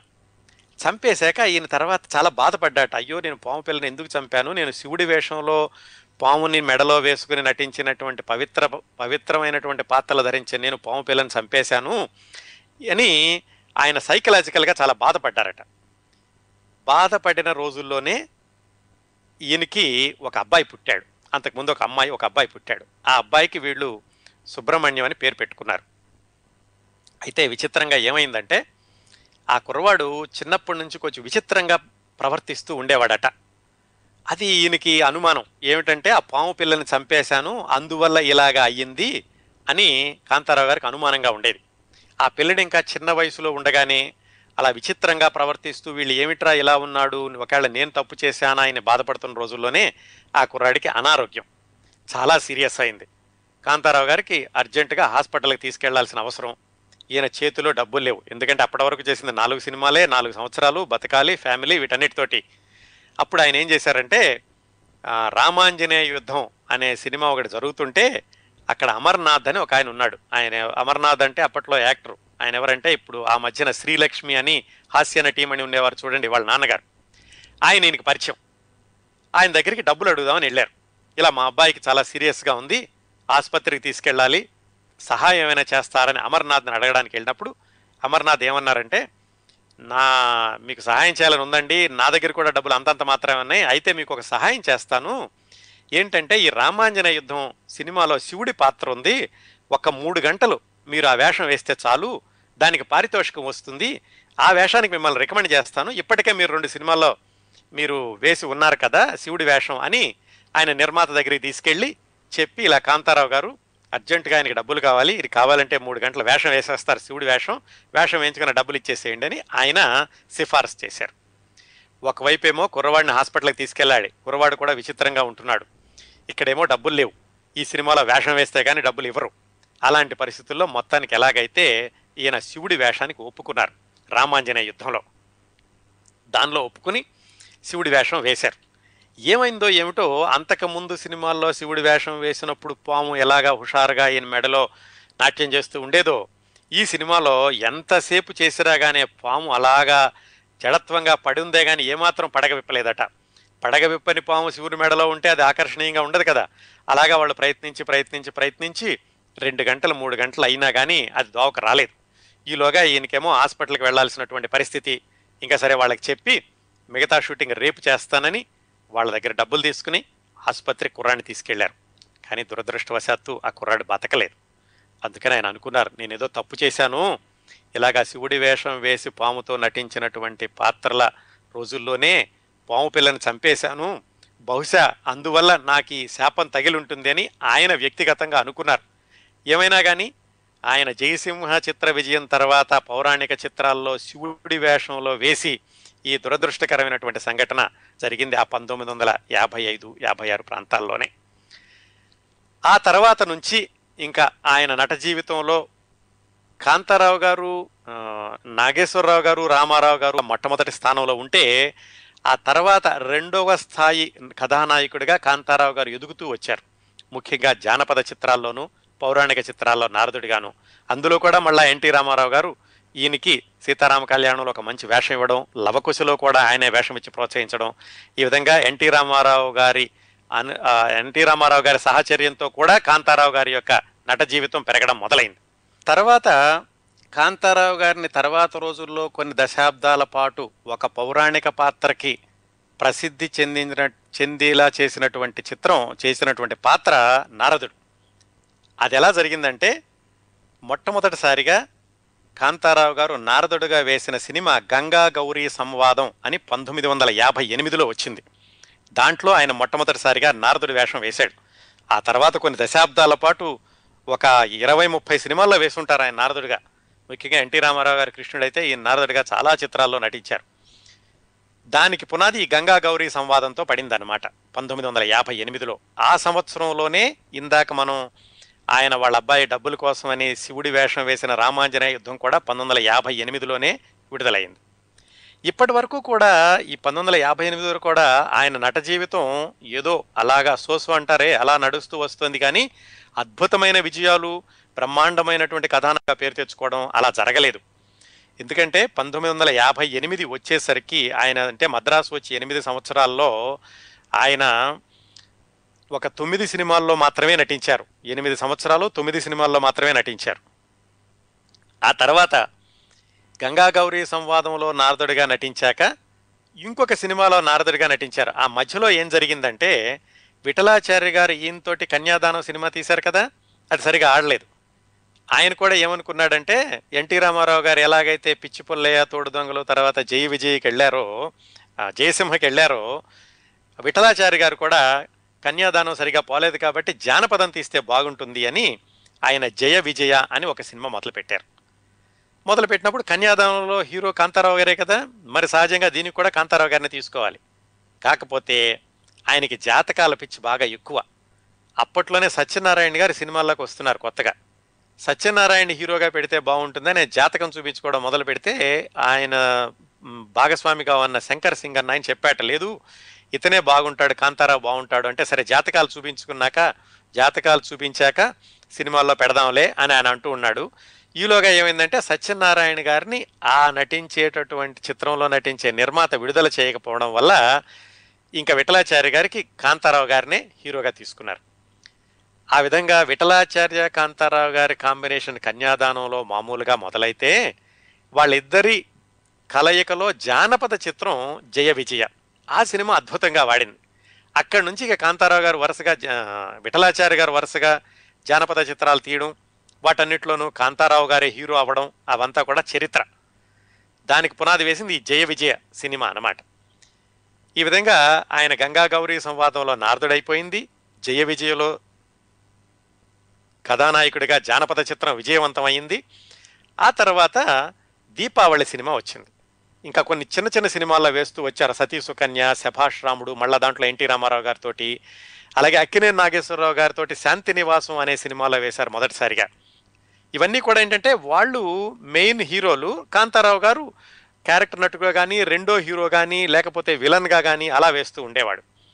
అట్లా ఒకవైపు సాంఘికాలు ఒకటి రెండు జానపదాలు ఒకటి రెండు పౌరాణికాలు ఒకటి రెండు అలా నెమ్మది నెమ్మదిగా సినిమాలు చేసుకుంటూ వస్తున్నారు. వస్తూ ఉండగా దీపావళి అనే సినిమాలో ఇట్లో మళ్ళా ఎన్టీ రామారావు గారు హీరో. ఎన్టీ రామారావు గారు సావిత్రి ఎస్వి రంగారావు వీళ్ళందరూ. ఆ సినిమాలో మళ్ళీ నారదుడిగా వేషం వేసింది కాంతారావు గారు. అంటే నారదుడిగా ఆయన వేషం వేసిన రెండో సినిమా దీపావళి. ఆ సినిమా జరిగేటప్పుడు ఒక సంఘటన జరిగిందట. ఎన్టీ రామారావు గారికి ఈయనకి ఉన్నటువంటి అనుబంధాన్ని గురించి చెబుతూ ఆయన చెప్పారు. సరిగ్గా ఈ దీపావళి సినిమాలో వేసేటప్పటికీ ఇంకా ఆయన ఆర్థిక పరిస్థితి ఏమి విపరీతంగా మెరుగుపడలేదు. ఎందుకంటే ఎనిమిది సంవత్సరాలు ఏడు సినిమాలు. అందుకని ఎక్కువగా ఆయన మిగుల్చుకునేటటువంటి పరిస్థితి కానీ విపరీతంగా లగ్జూరియస్గా ఉండేటటువంటి పరిస్థితి కానీ కాదు. ఈ దీపావళి చిత్రం షూటింగ్ జరుగుతున్నప్పుడు ఇంటి దగ్గర నుంచి ఈయన కబురు వచ్చింది. ఏంటంటే వాళ్ళ అమ్మమ్మ గారు చాలా సీరియస్గా ఉంది వెంటనే బయలుదేరి రావాలి. వెంటనే రాకపోతే కనుక ఆఖరి చూపులు కూడా దక్కవు అని. గుర్తుంది కదా క్రిందటి వారం చెప్పుకున్నాం అసలు ఈయన్ని పెంచి పెద్ద చేసింది వాళ్ళ అమ్మమ్మ గారు వాళ్ళ అమ్మగారే వాళ్ళ నాన్నగారు చిన్నప్పుడే పోవడంతో అందువల్ల మరి అమ్మమ్మ గారంటే ఆయన వెళ్ళకుండా ఉండలేరు. అప్పటికే ఈయన మద్రాసు వచ్చి దాదాపుగా పది సంవత్సరాలు అయింది. ఇంటికి వెళ్ళాలంటే ఐదు వందల రూపాయలు కావాలట. ఐదు వందల రూపాయలు కావాలంటే ఎవరినైనా అడగాల్సిన పరిస్థితి ఆయనే రాసుకున్నారు. సినిమా వాళ్ళంటే విపరీతంగా వైభోగంతో ఉంటారంటారు. ఇలాంటి కష్టాలు ఎవరికి తెలియవు. మేము చెప్పుకొని కూడా చెప్పుకోలేము. సినిమాల్లో వేషాలు వేస్తూ డబ్బులు లేవంటేను అని. సరే ఆయనకి ఐదు వందల రూపాయలు అవసరం అయింది వెళ్ళి ప్రొడక్షన్ మేనేజర్ని అడిగారు. డబ్బులు కావాలంటే ముందుగా ప్రొడక్షన్ మేనేజర్ని అడుగుతారు. ఎందుకంటే ఆయనే మేనేజ్ చేస్తుంటాడు కాబట్టి అన్ని. ఆయన ఏం చెప్పాడంటే నేను మీకు ఇంకా షూటింగ్ అంతా అయితే కానీ ఇవ్వమండి. మీకు అడ్వాన్స్ ఇచ్చాం కదా. మిగతా డబ్బులని ఇప్పుడు ఇచ్చేది లేదు. షూటింగ్ అవ్వాలి అని ఈయన పరిస్థితి చెప్పినా కానీ అతను వినిపించుకోలేదట. అప్పుడు ఏం చేశారంటే ఈయన నిర్మాత దగ్గరికి వెళ్ళి నిర్మాతకు పరిస్థితి వివరించి ఇలాగండి మీరు డబ్బులు ఇవ్వాలి అర్జెంటుగా నేను ఇంటికి వెళ్ళాలి. మా అమ్మమ్మ గారు సీరియస్గా ఉన్నారని చెప్తే ఆయన కూడా ఏమన్నాడంటే మొన్నే ఇచ్చాం మీకు మళ్ళా నా దగ్గర బడ్జెట్ లేదు మీకు ఇవ్వడానికని ఆయన కూడా ఇవ్వలేదట. ఈ విషయాలన్నీ పక్క రూములో మేకప్ తీసేసుకుంటున్నటువంటి ఎన్టీ రామారావు గారు విన్నారు. ఆయన విని కాంతారావుని పిలిచి ఏంటి తమ్ముడు ఏమైందంటే? ఈయన చెప్పారట ఇలాగా మా అమ్మమ్మ గారికి సీరియస్గా ఉంది నాకు ఇంటికి వెళ్ళడానికి డబ్బులు కావాలి అని. అంటే ఆయన చాలా బాధపడి ఓ పని నాతో రా. నేను మేకప్ తీసేసుకోవడం అయిపోగానే మనం ఇంటికి వెళదామని ఆయన వెంట తీసుకుని వెళ్ళి ఇంటికి వెళ్ళి ఆయన బీరువాలో నుంచి ఐదు వందల రూపాయలు తీసి ఇచ్చారట. ఇచ్చి జాగ్రత్తగా నువ్వు ఇంటికి వెళ్ళిరా వచ్చాక ఇద్దుగానిలే అని చెప్పి మొత్తానికి ఆ విధంగా సమయానికి సహాయం చేసి కాంతారావు గారిని ఇంటికి పంపించారు. ఆయన తీరా వెళితేనేమో ఆ రోజు ట్రైన్ లేదు. ఆ రోజుల్లో మరి ట్రైన్ అంటే మళ్ళా ట్యాక్సీ చేసుకుని వెళ్ళేటటువంటి అంతటి వైభవం కూడా ఉండదు కదా. ఈయన మళ్ళా మర్నాడు రైలు పట్టుకుని ఇంటికి వెళ్ళేసరికి వాళ్ళ అమ్మమ్మగారు చివరి చూపు కూడా దక్కలేదు. ఎట్లాగైతే మొత్తానికి ఆ కార్యక్రమానికి మాత్రం వెళ్ళగలిగారు. ఆ విధంగా ఎన్టీ రామారావు గారి సహాయంతో ఇంటికి వెళ్ళి కా- వాళ్ళ అమ్మమ్మ గారి కార్యక్రమాలను చూసుకుని మళ్ళా వచ్చి సినిమాల్లో కొనసాగారు. అది ఒక సంఘటన. అంటే నారదుడిగా రెండో సినిమాలోనే ఆయనకి సంఘటన ఎదురైంది. వ్యక్తిగత జీవితంలో కాంతారావు గారు ఎన్టీ రామారావు గారు ఆయన ఆదుకోవడం ఇదంతా రాసుకున్నారు. ఆ తర్వాత ఏమైందంటే నారదుడిగా ఈయన రెండు సినిమాల్లో వేసినప్పటికీ ఈయనకి ఎక్కువ పేరు తెచ్చింది నారదుడు అంటే కాంతారావే అనేలాగా చేసింది సీతారామ కళ్యాణం సినిమా. అది ఎన్టీ రామారావు గారు సొంతంగా నిర్ సొంతంగా నిర్మించినటువంటి సినిమా. ఆ సినిమా గురించి కూడా చెప్పుకున్నాం కదా మనం. ఆ సినిమాలో ఈయనకి నారదుడి వేషం రావడానికి ఎలా వచ్చింది అంటే ఎన్టీ రామారావు గారు సొంతంగా సీతారామ కళ్యాణం తీద్దాం అనుకుంటున్నప్పుడు ఆయన రకరకాలుగా మిగతా వాళ్ళందరినీ తీసుకుని వాళ్ళందరినీ వా మిగతా నటీనటులందరినీ ఆయన సిద్ధం చేసుకున్నాక నారదుడి వేషానికి ఎవరు అంటే అంతకుముందు రెండు సినిమాల్లో ఒక సినిమాలో రామారావు గారితో ఒక సినిమాలో విడిగాను నారదుడిగా నటించింది ఈయనే కదా అందుకని ఏమాత్రం ఆలోచన లేకుండా ఈయన్ని తీసుకున్నారు. ఈయన్ని తీసుకోవడమే కాకుండా ఆయన ఏం చేశారంటే ఈ సినిమా అంతా గంభీరంగా నడుస్తూ ఉంటుంది. రావణుడికి ఎక్కువ ప్రాధాన్యత ఉంటుంది. ఇలాంటి సందర్భంలో నువ్వు నారదుడిగా ఏమాత్రం ప్రేక్షకులకి రిలీఫ్ ఇవ్వగలిగినా బాగుంటుంది. అందుకని నేను వేరే విధంగా నీకు ఎలా చేయాలని నేను చెప్పే కంటే కూడా నువ్వే ఆలోచించి నారదుడి పాత్రలో ప్రేక్షకులకి కాస్త వినోదం కలిగించడానికి ప్రయత్నించు అని ఈయనకి పూర్తి స్వేచ్ఛ ఇచ్చారు. అలాగా ఆయన పూర్తి స్వేచ్ఛ ఇవ్వడంతో ఆయన ఉన్నంతలో ఆ నారదుడి పాత్ర సంభాషణ ఉచ్చారంలోనే కొంచెం హాస్యం అంటే హాస్యం అని కాదు కానీ కాస్త ప్రేక్షకులకు వినోదం కలిగించేలాగా ఈ నటించడం ఆ సినిమా విపరీతంగా ప్రజాదరణ పొందడం దాంతో కాంతారావు గారి నారదుడి పాత్ర ప్రేక్షకులకు ఎక్కువగా తెలిసింది. అంతకుముందు రెండింట్లో వేసినా కానీ ఆయనకి ఎక్కువగా పేరు తెచ్చినటువంటి నారదుడిగా పేరు తెచ్చిన సినిమా సీతారామ కళ్యాణం. ఆ విధంగా ఆయనకి ఎన్టీ రామారావు గారితో అనుబంధం కూడా అలా కొనసాగుతూ వచ్చింది. ఇక సినిమాలంటే కొంచెం కొంచెం వేస్తున్నారు. ఒకటి రెండు మూడు అలాగ వేస్తూ వస్తున్నారు.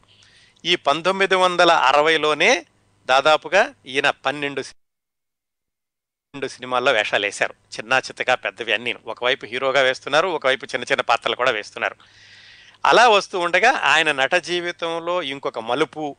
మొట్టమొదటిసారిగా ఆయనకి కేంద్ర ప్రభుత్వం యొక్క పురస్కారం తెచ్చిపెట్టిన సినిమా లవకుశ. అదేమైందంటే దాంట్లో మళ్ళీ ఎన్టీ రామారావు గారు రాముడు లక్ష్మణుడిగా కాంతారావు గారు. ఆ సినిమా తీసింది సి పుల్లయ్య గారి దర్శకత్వం. అంతకుముందు సి పుల్లయ్య గారు ఎన్టీ రామారావు గారితోటి దేవాంతకుడు అనే సినిమా తీశారు. ఆ సినిమానే తర్వాత యమగోళ అనుకున్నాం గుర్తుంది కదా? కొనసాగించబోయే ముందు ఒక శ్రోతతోటి మాట్లాడదాం. నమస్కారం అండి టోరీ లైవ్కి స్వాగతం. నమస్కారం అండి నా పేరు పెద్దల శ్రీనివాస్ అండి. బాగున్నారా శ్రీనివాస్ గారు? కిరణ్ ప్రభా గారు నమస్కారం సార్. నమస్తే అండి. ఎక్కడి నుంచి మాట్లాడుతున్నారు? నేను ప్రస్తుతానికి సికింద్రాబాద్ నుంచి మాట్లాడుతున్నానండి. సికింద్రాబాద్. యా కిరణ్ ప్రభా గారు మీరు నన్ను గుర్తుపట్టలేదు అనుకుంటాను. నరసింహరావు డాన్స్ మాస్టర్ వాళ్ళ తమ్ముని మాట్లాడుతున్నాను. ఓ శ్రీనివాస్ గారు బాగున్నారా? బాగున్నానండి. మీరు బాగున్నారా? బాగున్నానండి. ఏమిటి ఇంత అర్ధరాత్రి వింటున్నారా కార్యక్రమం? లేదండి యాక్చువల్లీ నేను ఇప్పుడు స్టేట్స్లోనే ఉన్నాను డల్లాస్లో ఉన్నాను. ఓ ఇక్కడికి వచ్చారా? నార్త్ అమెరికా తెలుగు సొసైటీ వాళ్ళది జూలై సెకండ్ వీక్లో ఫస్ట్ వీక్లో షో ఉందండి. దానికి డాన్స్ అదే మన డాన్సెస్ నేర్పించడానికి వచ్చాను గుడ్ గుడ్ గుడ్ బాగుందండి. Nice to hear you so ఇక్కడ ఉండి మీరు టోరీ వింటున్నారు? యా నేను టోరీ పెద్ద ఫ్యాన్ అండి. మీ ప్రోగ్రామ్స్ రెగ్యులర్గా వింటాను. ఓ ఓకే ప్రతి ఓకే శనివారం ఇంటి దగ్గర ఇంటి దగ్గర. ఉన్నప్పుడు కూడా ప్రతి శనివారం మీ షో వింటుంటాను. ఓ okay thank you thank you Kantharao గారితో ఎప్పుడైనా కలిసి పనిచేశారా? లేదండి లేదు. అంత అంత మహద్భాగ్యం మాకు ఎప్పుడు కలగలేదు కలగలేదండి. కానీ అసలు యాక్చువల్లీ ఎప్పటి నుంచో ఫోన్ చేద్దాం అనుకుంటాను కానీ మిమ్మల్ని డిస్టర్బ్ చేయదలుచుకోలేదు. ఎందుకంటే మీరు చెప్తున్న విధానం నేను ఫస్ట్ పార్ట్ విన్నాను ఈ పాట కూడా వింటాను అసలు మీరు చెప్తున్న విధానం చాలా అద్భుతంగా ఉంది. నాకు పెద్ద ఆశ్చర్యం అనిపిస్తుంది ఏంటంటే ఇంతలా ఇన్ఫర్మేషన్ మీరు ఎక్కడి నుంచి తెస్తారా అని నేను ఎన్నోసార్లు ఆలోచిస్తుంటాను. ఏ ఏ యాక్టర్ గురించి విన్నా ఏ యాక్టర్ గురించి అసలు తెలియని విషయాలు ఎన్ని చెప్తారండి. పాపం. ముఖ్యంగా నాగుపావు విషయం అయితే బ్రహ్మాండంగా ఉండింది. అంటే కాంతారావు గారి గురించి ఎన్నో విషయాలు తెలుసుంటాయి కానీ ఆ నాగుపాము విషయం కూడా అంటే మనుషులకు ఎంత సెంటిమెంట్ ఉంటుందన్న విషయం అద్భుతంగా చెప్పారండి ఆయన ఇంకొకటి. ఏంటంటే బేసిక్గా మీరు కవులు కాబట్టి మీరు ఆ బ్రహ్మాండంగా రాయగలుగుతారు బ్రహ్మాండంగా పాడగలుగుతారు కాబట్టి ఆ చెప్పే విధానం కూడా మనుషుల్ని చాలా అట్రాక్టివ్ చేసి అట్రాక్టివ్గా ఉంటుంది. చాలా ధన్యవాదాలండి. మీరు పది సంవత్సరాల పరిచయం కదా మనకి? పది పదకొండు సంవత్సరాల పది పది సంవత్సరాలు అండి పది సంవత్సరాలు. మీరు కౌముది అప్పుడు ఆ పుస్తకాలు చదవడం కానీ మీరు రెగ్యులర్ గానే ఈమెయిల్లో నాకు పంపించడం కానీ అవన్నీ. రెగ్యులర్గా చూస్తూ ఉంటాను. బ్రహ్మాండం అండి అసలు మీ కథలు మీ కథలు చదవడమే బ్రహ్మాండంగా ఉంటుంది. దానికి తోడు ఇంకా అప్పుడే మీరు. ఆ పాటలు రాసే విధానం అవన్నీ చూస్తే బ్రహ్మాండంగా ఉంటుంది. అసలు మిమ్మల్ని డిస్టర్బ్ చేయదలుచుకోలేదు. బట్ ఏంటంటే ఒకసారి వచ్చాను కాబట్టి మీకు హలో చెప్తామని ఫోన్ చేశానండి అయ్యో తప్పనిసరిగా. చాలా థ్రిల్లింగ్గా ఉంది మీతో మాట్లాడడం కూడాను. మీరు ఎప్పుడో పరిచయం ఉన్న వాళ్ళు ఇలా హఠాత్తుగా ఫోన్ చేసి నా కార్యక్రమం రెగ్యులర్గా వింటున్నానంటే చాలా ఆనందంగా ఉంది. చాలా రెగ్యులర్గా వింటానండి. అసలు రియల్గా చెప్పాలంటే నేను అంటే టోరీకి ఒక ఆరు నెలల నుంచి వింటానండి ఆ, స్టోలింగ్లో మీది విన్నప్పుడు అరే మన కిరణ్ గారు కదా అని అప్పటి నుంచి విన్నాను. ఎప్పుడు ఫోన్ చేద్దామని చాలా అనుకున్నాను. అలా అనిపించేది అంటే అంటే అంత ఇది చేసేవాడిని కాదు. కానీ ఇప్పుడు మాత్రం అనిపించింది. ఎందుకంటే నేను డలాసంలో ఉన్నాను కాబట్టి అది కాకుండా రియల్గా చెప్పాలంటే కాంతారావు గారి గురించి చెప్తున్న డీటెయిల్స్ వింటుంటే చాలా అద్భుతంగా ఉన్నాయండి. చాలా ధన్యవాదాలు శ్రీనివాస్ గారు. దేవాంతకుడు అనే సినిమాలో ఎన్టీ రామారావు గారితో కలిసి నటించారు కాంతారావు గారు. అందులో ఏంటంటే అది మొట్టమొదటి సోషియో ఫ్యాంటసీ సినిమా అనుకున్నాం కదా. సాంఘిక సినిమాలో పౌరాణిక పాత్రలను రంగరించిన తెరి సినిమా దేవాంతకుడు. దాంట్లో కాంతారావు గారు విష్ణువుగా వేశారు. దాని దర్శకుడు సి పుల్లయ్య గారు. సి పుల్లయ్య గారు ఎప్పుడు కాంతారావు గారిని చూసి నేను నీకు మంచి వేషం ఇస్తాను తర్వాత సినిమాలో అంటూ ఉండేవాళ్ళట. ఆయన లవకుశ సినిమాకి దర్శకత్వం వహించేటప్పుడు కాంతారావు గారికి లక్ష్మణుడి వేషం ఇవ్వడానికని ఆయన సిద్ధపడ్డారు. ముందు చెప్పారు నీకు లక్ష్మణుడి వేషం ఇస్తున్నానని. తర్వాత స్క్రిప్ట్ చదవడానికి కాంతారావు గారికి ఇచ్చినప్పుడు ఆయన దాంట్లో కాంతారావు గారికి ఏ వేషం ఇస్తున్నామో రాయకుండా స్క్రిప్ట్ ఇచ్చారు. ఇచ్చేసరికి కాంతారావు గారికి అనుమానం వచ్చింది. ఈయన లక్ష్మణుడి వేషం ఇస్తానన్నారు ఏమి చెప్పలేదు ఏమిటి అని రామారావు గారికి చెప్పారు వెళ్ళి ఏమండి ఆయన లక్ష్మణుడి వేషం అన్నారు స్క్రిప్ట్లోనేమో నా పేరు రాయలేదు నాకేదో అనుమానంగా ఉంది అంటే రామారావు గారు ఆ జయసింహ దగ్గర నుంచి చాలా క్లోజ్గా ఉన్నారు కదా దీపావళిలో మళ్ళీ ఇద్దరు కలిసి నటించడం అలాగా. ఆయన మీరేం బాధపడకండి బ్రదర్ నేను మాట్లాడతానని ఆయన నిర్మాతకు ఫోన్ చేశారు. నిర్మాతకు ఫోన్ చేసి ఏమిటి దర్శకుడు ఇలా అంటున్నారట? కాంతారావు గారికి లక్ష్మణుడి వేషం ఇచ్చి తీరాల్సిందే ఏమాత్రం దాంట్లో తేడా ఉండడానికి వీల్లేదని గట్టిగా చెప్పారు.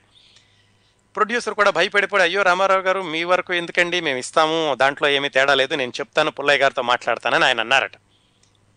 రామారావు గారు అంతటితో ఊరుకోకుండా వాళ్ళ తమ్ముడు త్రివిక్రమ గారితో త్రివిక్రమరావు గారితో చెప్పి మళ్ళీ వెంటనే నువ్వు కూడా ఫోన్ చేసి ఫాలో అప్ చెయ్యి కాంతారావు గారికి ఆవేశం ఎట్టి పరిస్థితుల్లో ఉండాలి అని తమ్ముడు కూడా చెప్పారు. త్రివిక్రమరావు గారు కూడా మళ్ళా ప్రొడ్యూసర్కి ఫోన్ చేసి మా అన్నయ్య గారు చెప్పారు కదా మీరు కాంతారావు గారికి మాత్రం మరి లక్ష్మణుడి వేషం ఏమాత్రం తేడా రావడానికి వీల్లేదని ఆయన ఇంకోసారి గుర్తు చేసేసరికి ప్రొడ్యూసర్ గారు కంగారు పడిపోయి కాంతారావు గారిని పిలిచి ఎందుకే నువ్వు అందరికీ చెప్తున్నావు నేను ఇప్పిస్తానని చెప్పాను కదా అని చెప్పి ఆయన కొంచెం బాధపడ్డారట. మొత్తానికి ఎలాగైతే ఆ లక్ష్మణుడి పాత్ర కాంతారావు గారికి ఇచ్చారు. ఆ విధంగా కాంతారావు గారు పంతొమ్మిది వందల యాభైలో మద్రాసు వెళ్ళి యాభై ఒకటిలో చిత్రాల్లో నటించడం మొదలుపెట్టాక అరవయో సంవత్సరం అంటే దాదాపు పది సంవత్సరాలు వచ్చాక కానీ ఆయనకి సంవత్సరంలో పన్నెండు సినిమాలు పది పన్నెండు సినిమాల్లో నటించేటటువంటి అవకాశం రాలేదు. అరవై ఒకటిలో మళ్ళీ ఎనిమిది సినిమాల్లో నటించారు. ఒకవైపు జానపద చిత్రాలు పౌరాణికాలు అప్పుడప్పుడు సాంఘిక చిత్రాలు ఎన్టీ రామారావు గారు అక్కిన నాగేశ్వరరావు గారితో కాంబినేషన్లో కూడా కొన్ని సినిమాలు. అలా ఆయన చిత్ర జీవితం కొనసాగుతూ వచ్చింది.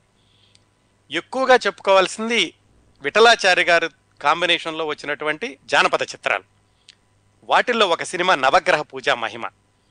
ఈ ఒక్క సినిమా గురించి ఎందుకు ప్రత్యేకంగా చెప్పుకుంటున్నామంటే ఆయన ఆత్మకథలో రెండు పేజీలు రాసుకున్నారు దీని గురించి. రెండు నాలుగు పేజీలు రాసుకున్నారు. ఏమిటంటే సినీ తారల జీవితాలు వెనకాల ఎంత పరిమితులు ఉంటాయి ఒక్కొక్కసారి ఎన్ని ఇబ్బందికరమైనటువంటి పరిస్థితులు ఎదుర్కోవాల్సి వస్తుంది తెర మీద మేము చాలా జులుగు వెలుగులతో కనపడుతూ ఉంటాము కానీ వెనకాల ఉన్నటువంటి ఇబ్బందులు ఎవరికీ కనపడవు అంటూ ఆయన ఒక ఉదాహరణ చెప్పారనమాట ఈ నవగ్రహ పూజా మహిమలో ఏమిటంటే రాజుకి శని గ్రహానికి అపచారం చేయడం వల్ల ఆయన అష్ట కష్టాలు పడతాడు. అది రాజు శనిగ్రహం వల్ల అష్టకష్టాలు పడడం అసలు శనిగ్రహం అంటేనే చాలా సెంటిమెంటల్ అలాంటిది శనిగ్రహం వల్ల అష్టకష్టాలు పడే రాజు పాత్ర శనిగ్రహానికి ఈయన అపచారం చేయడం ఇది చేయడానికి ఈ వేషం వేయడానికి ఈయన కొంచెం అనుమానించారు. అనుమానించి విఠలాచార్య గారితో చెప్పారట మిగతా సినిమాలన్నీ పర్వాలేదండి ఇది కొంచెం సెంటిమెంటల్గా ఉంది. ఈ సినిమాలో కొంచెం నేను నటిస్తే బాగుండదేమో అంటే ఆయనేమో లేదు మీరు ఏమైనా సరే ఈ సినిమాలో నటించి తీరాల్సిందే ఎన్నో సినిమాలు మనం చేస్తూ వచ్చాము ఇది పాత్రే కదా ఈ పాత్రకి సెంటిమెంటల్గా భావించొద్దు అని ఆయన ఎలాగో ఒప్పించి ఈ సినిమాలో కాంతారావు గారిని హీరోగా కొనసాగించారు. దాంట్లో ఒక చోట ఏమిటంటే ఈయన రాజు తలని ఒక కాకి తన్నినట్టుగా చూపించాలి. అది ఇంకా అశుభం. ఎన్ని అనుకున్నా కానీ ఆయన నిర్మాతగా మాత్రం నేను డబ్బులు ఇస్తున్నాను కాబట్టి మీరు చేసి తీరాలి అనడం వల్ల కానీ ఈయన కూడా నిర్మాతను ఎందుకు ఇబ్బంది పెట్టడం అనుకోవడం వల్ల కానీ మొత్తానికి ఆ పాత్రను కొనసాగించారు. ఆ సినిమా షూటింగ్ జరుగుతున్నప్పుడు కాంతారావు గారు మద్రాసులో ఒక ఇల్లు కట్టుకున్నారట. ఆ ఇల్లు కట్టుకుని గృహప్రవేశం చేయాల్సిన రోజు. ఆ రోజే ఈ సినిమాకి ఒక షూటింగ్ కూడా చేయాల్సి వచ్చింది. ఎందుకు? ఇటువైపున ప్రొడ్యూసర్ గారు ఒక సెట్ అద్దెకి తీసుకోవడమో స్టూడియోలో సెట్ వేశారు. ఆ సెట్ మళ్ళా హ్యాండ్ ఓవర్ చేసేసాయాలి మరో రోజు. ఆ రోజు షూటింగ్ కనుక చెయ్యకపోతే ఆ సెట్ వీళ్ళకి ఉండదు. సినిమా ఆలస్యం సినిమా నిర్మాణం ఆలస్యం అవుతుంది.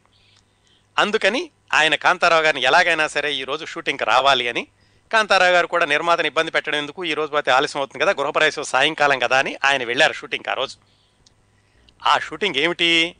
రాజుగారు శనిగ్రహ ప్రభావం వల్ల ఆయన చాలా ఇబ్బందులు పడుతూ ఒక మురుగు నీరు ఉన్నటువంటి గోతిలో ఒక బావి అనుకోండి బావే గోతో దాంట్లో పడతాడు. పడినప్పుడు ఆయన జుట్టంతా కూడా పీచు జుట్టు బట్టలు చిరిగిపోయి పిచ్చివాడిలాగా అయిపోయి ఆ బావిలో పడినప్పుడు ఆ బావిలో చుట్టూతా పాములు తేళ్ళు ఉంటాయి. పైనుంచి ద్రాక్ష పళ్ళు పడుతూ ఉంటాయి నోటితో తిందాం అనుకుంటాడా తినలేడు. ఇంత భయంకరమైనటువంటి దృశ్యాన్ని ఆయన అభినందించాలి. సరే నిర్మాత క్షేమం దృష్టి ఆయన వచ్చాడు. షూటింగ్లో పాల్గొందామని ఆ పిచ్చి బట్టలన్నీ వేసుకున్నాడు. చిరిగిపోయిన బట్టలు చింపిరి జుట్టు మేకప్ అంతా పెట్టుకుని మురుగునీళ్ళల్లో దూకాడు. ఆ దూకేసరికి ఆయన అనుకున్నారట ఈరోజేమో గృహప్రవేశం. సాయంకాలం గృహప్రవేశానికి వెళ్ళాలి. శుభమా అంటూ గృహప్రవేశం చేసుకుంటూ ఉండగా ఇక్కడ అశుభమా అంటూ ఇలాంటి పాత్రలు వేస్తున్నాను అని ఆయన అనుకున్నారు. కానీ మరి నిర్మాత క్షేమం దృష్ట్యా వెయ్యక తప్పదు. అందుకని చెప్పి మొత్తానికి ఎలాగైతే ఆ వేషం వేశారు ఆ వేసేటప్పుడు భయంకరం చుట్టూతా పాములు తేళ్ళు పైనుంచి ద్రాక్షపళ్ళు పడుతుంటే ఈయన తినలేక అలమటిస్తున్నట్టుగా నటించడం ఇంత భయంకరమైన యాక్షన్ ఆయన రాత్రి ఏడెనిమిదింటి వరకు చేసి అప్పుడు మేకప్ తీసుకుని ఇంటికి వెళ్ళి గృహప్రవేశానికి వచ్చినటువంటి మిగిలిన అతిథుల్ని పలకరించి ఈయన లేనప్పుడు బిఏ సుబ్బారావు గారు అతిథుల్ని స్వీకరించుకుని ఇంత కష్టమైనటువంటి పరిస్థితులు ఎంతో ఉత్సాహకరమైనటువంటి సందర్భం కానీ షూటింగ్ చేయాల్సినటువంటి సందర్భం ఇది. ఇలాంటి ఇబ్బందులు ఇలాంటి క్లిష్టమైన పరిస్థితులు కూడా మాకు ఎదురవుతూ ఉంటాయి. ఇవన్నీ అభిమానులు కనపడవు. మేము తెర మీద కనిపిస్తూ ఉంటాం. మమ్మల్ని చూసి మీరు దేవుళ్ళు అనుకుంటారు. మేము వెండితెర జిరుగులు అనుకుంటూ ఉంటారు. వ్యక్తిగత జీవితంలో ఇలాంటి ఇబ్బందులు కూడా ఉంటాయి అని ఒక ఉదాహరణ చెప్పారు. ఆ విధంగా కాంతారావు గారి నట జీవితానికి స్వర్ణయుగం అనుకోదగినటువంటి దశాబ్దం పంతొమ్మిది వందల అరవై పంతొమ్మిది వందల డెబ్బై ఆ మధ్యలోనండి. ఆ పది సంవత్సరాలు కూడా కాంతారావు గారి సినిమాలు చాలా ఉధృతంగా వచ్చినాయి. చాలా సినిమాల్లో నటించారు. మంచి సినిమాల్లో నటించారు. పేరు తెచ్చిన సినిమాల్లో నటించారు. ఆయన ఆర్థికంగా కూడా బాగానే ఉన్నారు ఆ సందర్భంలో. ఎక్కువ సినిమాలు రావడం మొదలైంది పంతొమ్మిది వందల అరవై తర్వాత. మొత్తం పంతొమ్మిది వందల డెబ్బై వరకు చూసుకుంటే మొట్టమొదటి పది సంవత్సరాల్లో కొంచెం కొంచెం వచ్చినాయండి. అరవై డెబ్బై మధ్యలో చాలా సినిమాల్లో నటించారు. పంతొమ్మిది వందల అరవై ఆరో సంవత్సరానికి ఆయన వంద సినిమాలు పూర్తి చేశారు. పంతొమ్మిది వందల అరవై వరకు కొంచెం కొంచెం వచ్చినా అరవై తర్వాత ఆయన బాగా సినిమాల్లో సంవత్సరానికి పది సినిమాలు పన్నెండు సినిమాల్లో వేషాలు వేస్తూ అరవై ఆరుకి ఆయన వంద సినిమాలు పూర్తి చేసినప్పుడు ఆయన సొంత ఊరు కోదాడలో అత్యద్భుతమైనటువంటి సన్మానం జరిగింది ఆయనకి. అట్లాగే ఆ తర్వాత సంవత్సరమే ఆయనకి నట ప్రపూర్ణ అనేటటువంటి బిరుదును కూడా ఇచ్చారు హైదరాబాదులో. చాలా పెద్ద పెద్ద నటీనటులందరూ కూడా కోదాడకి తరలి వచ్చి ఆయనకి అక్కడ సన్మానం చేశారు ఆయన సొంత ఊళ్ళోను ఆ తర్వాత నటప్రపూర్ణ పెరుదు ఆయన చాలా సినీ జీవితం మరి రామారావు నాగేశ్వరరావు గారిలాగా మొదటి వరుసలో కాకపోయినా ఆయనకంటూ ఒక విభాగమైనటువంటి చిత్రాలు ఆయనకంటూ ఉండేవి. ఈ జానపదాలు అంటే ఇక్కడ కాంతారావు గారే ఉండాలి అన్నట్టుగా ఆయన వైభవం కొనసాగింది ఆ పది సంవత్సరాల్లోనూ. అప్పుడు ఆయన ఏం చేశారంటే పంతొమ్మిది వందల అరవై తొమ్మిది డెబ్బై నాలుగు మధ్యలో ఆయన నాలుగు సినిమాలు తీశారండి సొంతంగా నిర్మాతగా. అక్కడ కొంచెం ఆయనకి ఆర్థికంగా ఇబ్బందులు ఎదురవ్వడం మొదలైంది. ఆయనే రాసుకున్నారు. నేను శుభ్రంగా సినిమాల్లో కనుక నటించడం కొనసాగించి ఉంటే ఇబ్బందులు వచ్చి ఉండేవి కాదు. నాకు తెలియనటువంటి రంగం చిత్ర నిర్మాణంలోకి దిగి అక్కడ ఇబ్బందులు పడ్డాను అని. అదేమైందంటే పంతొమ్మిది వందల అరవై తొమ్మిదిలో ఆయన సప్తస్వరాలు అనే సినిమా సొంతంగా తీశారు. అది జానపద చిత్రం. ఎందుకంటే కాంతారావు గారికి జానపదాల్లో చాలా పేరుంది. ఆయన సొంతంగా తీసుకుంటే బాగుంటుందని చాలా చక్కటి సినిమా అండి. మంచి కథ చక్కటి పాటలు అద్భుతమైన చిత్రం సప్తస్వరాలు. పంతొమ్మిది వందల అరవై తొమ్మిదిలో సినిమా తీశారు. అయితే సినిమా తీయడం ఒక ఎత్తు సినిమాని విడుదల చేయడం ఇంకొక ఎత్తు సినిమా థియేటర్లలో నడిచేలాగా చూసుకోవడం ఇంకొక ఎత్తు. వీటన్నిటికీ ఒక ప్రత్యేకమైనటువంటి నేర్పు ఉండాలి. అందువల్ల ఈయన నటుడే కానీ నిర్మాతగా ఆయనకి అంత అనుభవం లేదు అప్పటి వరకును. సినిమా తీశారు కానీ సినిమా చాలా బాగుంది. కాకపోతే దాని పంపిణీ విషయంలో చాలా ఇబ్బందులు ఎదుర్కొన్నారు. చాలా కష్టపడి దాన్ని విడుదల చేయాల్సి వచ్చింది. ఏవో రకరకాల ఇబ్బందుల వల్ల. మొత్తానికి విడుదల చేశారు. ఒక మాదిరిగా ఆడింది చిత్రం. విపరీతంగా లాభాలు రాలేదు. అలాగని నష్టాలు కూడా ఎక్కువగా రాలేదు. కొంచెం నష్టంతో బయటపడ్డారు. అప్పుడు ఆయన ఏం చేశారంటే రెండో సినిమా మళ్ళీ ఉంటుంది కదండి ఒక సామెత చెబుతారు డబ్బులు ఎక్కడ పోతే అక్కడే వెతుక్కోవాలని. ఈ వ్యాపారం చేసేటప్పుడు కూడా చాలామంది అలాగే అనుకుంటారు. ఒక వ్యాపారంలో డబ్బులు పోతే ఆ వ్యాపారాన్ని మళ్ళీ చేసి సంపాదించాలి వేరే వ్యాపారం వెళ్ళే కంటేనని. ఆయన ఏం చేశారంటే మళ్ళీ గండర గండడు అని సినిమా తీశారు ఆ తర్వాత సంవత్సరమే. ఆ గండర గండడు కొంచెం డిటెక్టివ్ సినిమా లాంటిది. దాంట్లో ఆయనకి ఆరు లక్షలు ఆయనకి కొంచెం డబ్బులు వచ్చినాయి గండర గండడు. అయితే ఈ డబ్బులు వచ్చినాయి అంతకుముందు సినిమాలో పోయినాయి కలిపి ఆరు లక్షలు అప్పు మిగిలింది ఆయనకి. గండర గండడి సినిమా అయ్యేసరికి దాంట్లో కొంచెం డబ్బులు వచ్చినప్పటికీ ఆ తర్వాత ఏం చేశారంటే ఆఫ్ బీట్ సినిమా లాగా ఉంటుందని ప్రేమ జీవులు అని ఒక సినిమా తీశారు. అదేమిటంటే క్రైస్తవ యువకుడు క్రైస్తవ యువతి ఆ నేపథ్యంలో నడుస్తుంది. చాలా మంది ఆయనకి ఏం చెప్పారంటేనట క్రైస్తవులందరూ బాగా చూస్తారు వాళ్ళ నేపథ్యంలో తీస్తున్న సినిమా అని ప్రేమజీవులు సినిమా తీశారు. ఇవన్నీ కూడా అభిరుచి గల సినిమాలు. ఇప్పటికి చూసినా మంచి సినిమాలు అనిపిస్తాయి. కాకపోతే మంచి సినిమాలన్నిటికీ డబ్బులు రావాలని రూల్ లేదు కదా. ఆ విధంగా ఈ ప్రేమజీవులు సినిమా ఎంత చక్కటి ప్రేమ కథ అయినప్పటికీ దాంట్లో ఆయనకి బాగా నష్టం వచ్చింది. ఆ సినిమా ఏమాత్రం ప్రజాదరణ పొందలేదు. దాని తర్వాత మళ్ళీ ఇంకొక డిటెక్టివ్ సినిమా గుండెలు తీసిన మొనగాడు అని డెబ్బై నాలుగులో తీశారు. దాంట్లో ఇంకా నష్టం వచ్చింది. మొత్తానికి ఇవన్నీ అయిపోయేసరికి ఆయన పదహారు లక్షలు అప్పులో కూరుకుపోయారు. పంతొమ్మిది వందల డెబ్బై ఈ సినిమా నిర్మాణంలో ఉండడం ఈ సినిమా నిర్మాణంలోకి దిగడంతో ఆయన హీరోగా వేసి సినిమాల్లో వేషాలు వేయడం కూడా తగ్గింది. అక్కడి నుంచి యాక్చువల్గా ఆయన అరవై డెబ్బై ప్రాంతాల్లోనండి డెబ్బైలో రెండు సినిమాల్లో ద్విపాత్ర అభినయం కూడా చేశారు. మెరుపు వీరుడు రైతే రాజు రెండు సినిమాల్లో ద్విపాత్ర అభినయం కూడా చేశారు. ఈ సినిమా నిర్మాణంలో ఇబ్బందులు పడడంతో ఆయన సినిమాల్లో ఇంకా క్యారెక్టర్ నటుడిగా కొనసాగారు. చెల్లెలు కాపురం చిత్రం నుంచి మొదలుపెట్టి నేరము శిక్ష సినిమా వచ్చేసప్పటికి ఆయన ఇక క్యారెక్టర్ అయిపోయా క్యారెక్టర్ యాక్టర్ అయ్యారు. హీరో వేషాలు తగ్గినాయి. అంటే మొత్తంగా చూసుకుంటే ఆయన నట జీవితాన్ని యాభై అరవై మధ్యలో ఆయన నిలదొక్కుకోవడానికి శ్రమపడ్డారు. అరవై డెబ్బై మధ్యలో చాలా వైభోగాన్ని చవి చూశారు. డెబ్బై తర్వాత ఈ చిత్ర నిర్మాణంతో ఆయన కొంచెం ఆర్థిక పరిస్థితులు ఇబ్బందులు ఎదురవ్వడంతో డెబ్బై నుంచి ఆయన క్యారెక్టర్ నటుడిగా కొనసాగారు. ఆ క్యారెక్టర్ నటుడిగా దాదాపు తొంభై వరకు డెబ్బై నుంచి తొంభై వరకు ఇరవై సంవత్సరాల పాటు చిన్నా చితక వేషాలు వేస్తూ వచ్చారు. ఎనభై ఐదు ఎనభై ఆరు ప్రాంతాల్లో మళ్ళా ఏం చేశారంటే ఆయన చిట్ట చివరగా ఒక ప్రయత్నం చేద్దాము అని స్వాతి చినుకులు అనేటటువంటి సినిమా మొదలుపెట్టారు ఎనభై తొమ్మిది ఎనభై ఏడు ఎనభై ఎనిమిది ప్రాంతాల్లో. అప్పట్లో వాణిశ్రీ గారు ఆ చిత్రరంగంలో కూడా ఆవిడ కూడా దాదాపుగా విరమిస్తున్నటువంటి సందర్భంలో ఆవిడ ప్రధాన పాత్రధారిణిగా పెట్టి స్వాతి చినుకులు సినిమా తీశారు. ఆ సినిమాతోటి పూర్తిగా నష్టం వచ్చింది. ఆయన ఇంతకుముందు నష్టాలు ఊడుకోకపోగా మరింత నష్టం తెచ్చిపెట్టింది ఆ స్వాతి చినుకుల సినిమా. దాంతో ఆయన మద్రాసులో ఉన్నటువంటి ఇల్లు అమ్మేసుకోవాల్సి వచ్చింది. అక్కడి నుంచి హైదరాబాద్ వచ్చారు. హైదరాబాద్ వచ్చినప్పుడు కూడా ఆయన క్యారెక్టర్ యాక్టర్గా నటించడం మొదలుపెట్టి అప్పటికి ఇరవై సంవత్సరాలు అయింది. హీరో పాత్రలు తగ్గిపోయినాయి క్యారెక్టర్ యాక్టర్గా వేస్తున్నారు. వేస్తూ ఆయన పంతొమ్మిది వందల తొంభైలో హైదరాబాద్ వచ్చారు. హైదరాబాద్ వచ్చినప్పుడు కూడా ఆయన మిత్రులు కొంతమంది చూసి ఆయనకి సహాయం చేసి నల్లకొంటలో అక్కడ కూరగాయల మార్కెట్ అంటారు. అక్కడ ఒక ఇంట్లో ఈయనకి అద్దీళ్ళు ఏర్పాటు చేసి మిత్రులందరూ సహాయం చేసి అక్కడ వచ్చారు. అక్కడ తొంభై తర్వాత కూడా హైదరాబాద్లో చిత్ర పరిశ్రమ వచ్చాక చిన్న చిన్న వేషాలు వేశారు. టీవీ సీరియల్స్లో చేశారు. ఏం చేసినప్పటికీ ఆ పూర్వ వైభవం మాత్రం మళ్ళీ రాలేదు. ఆ చిత్ర నిర్మాణంలో జరిగినటువంటి ఆయనకు ఎదురైన అనుభవాలు ఇబ్బందులు ఆయన మళ్ళా తేరుకోకుండా చేసినాయి.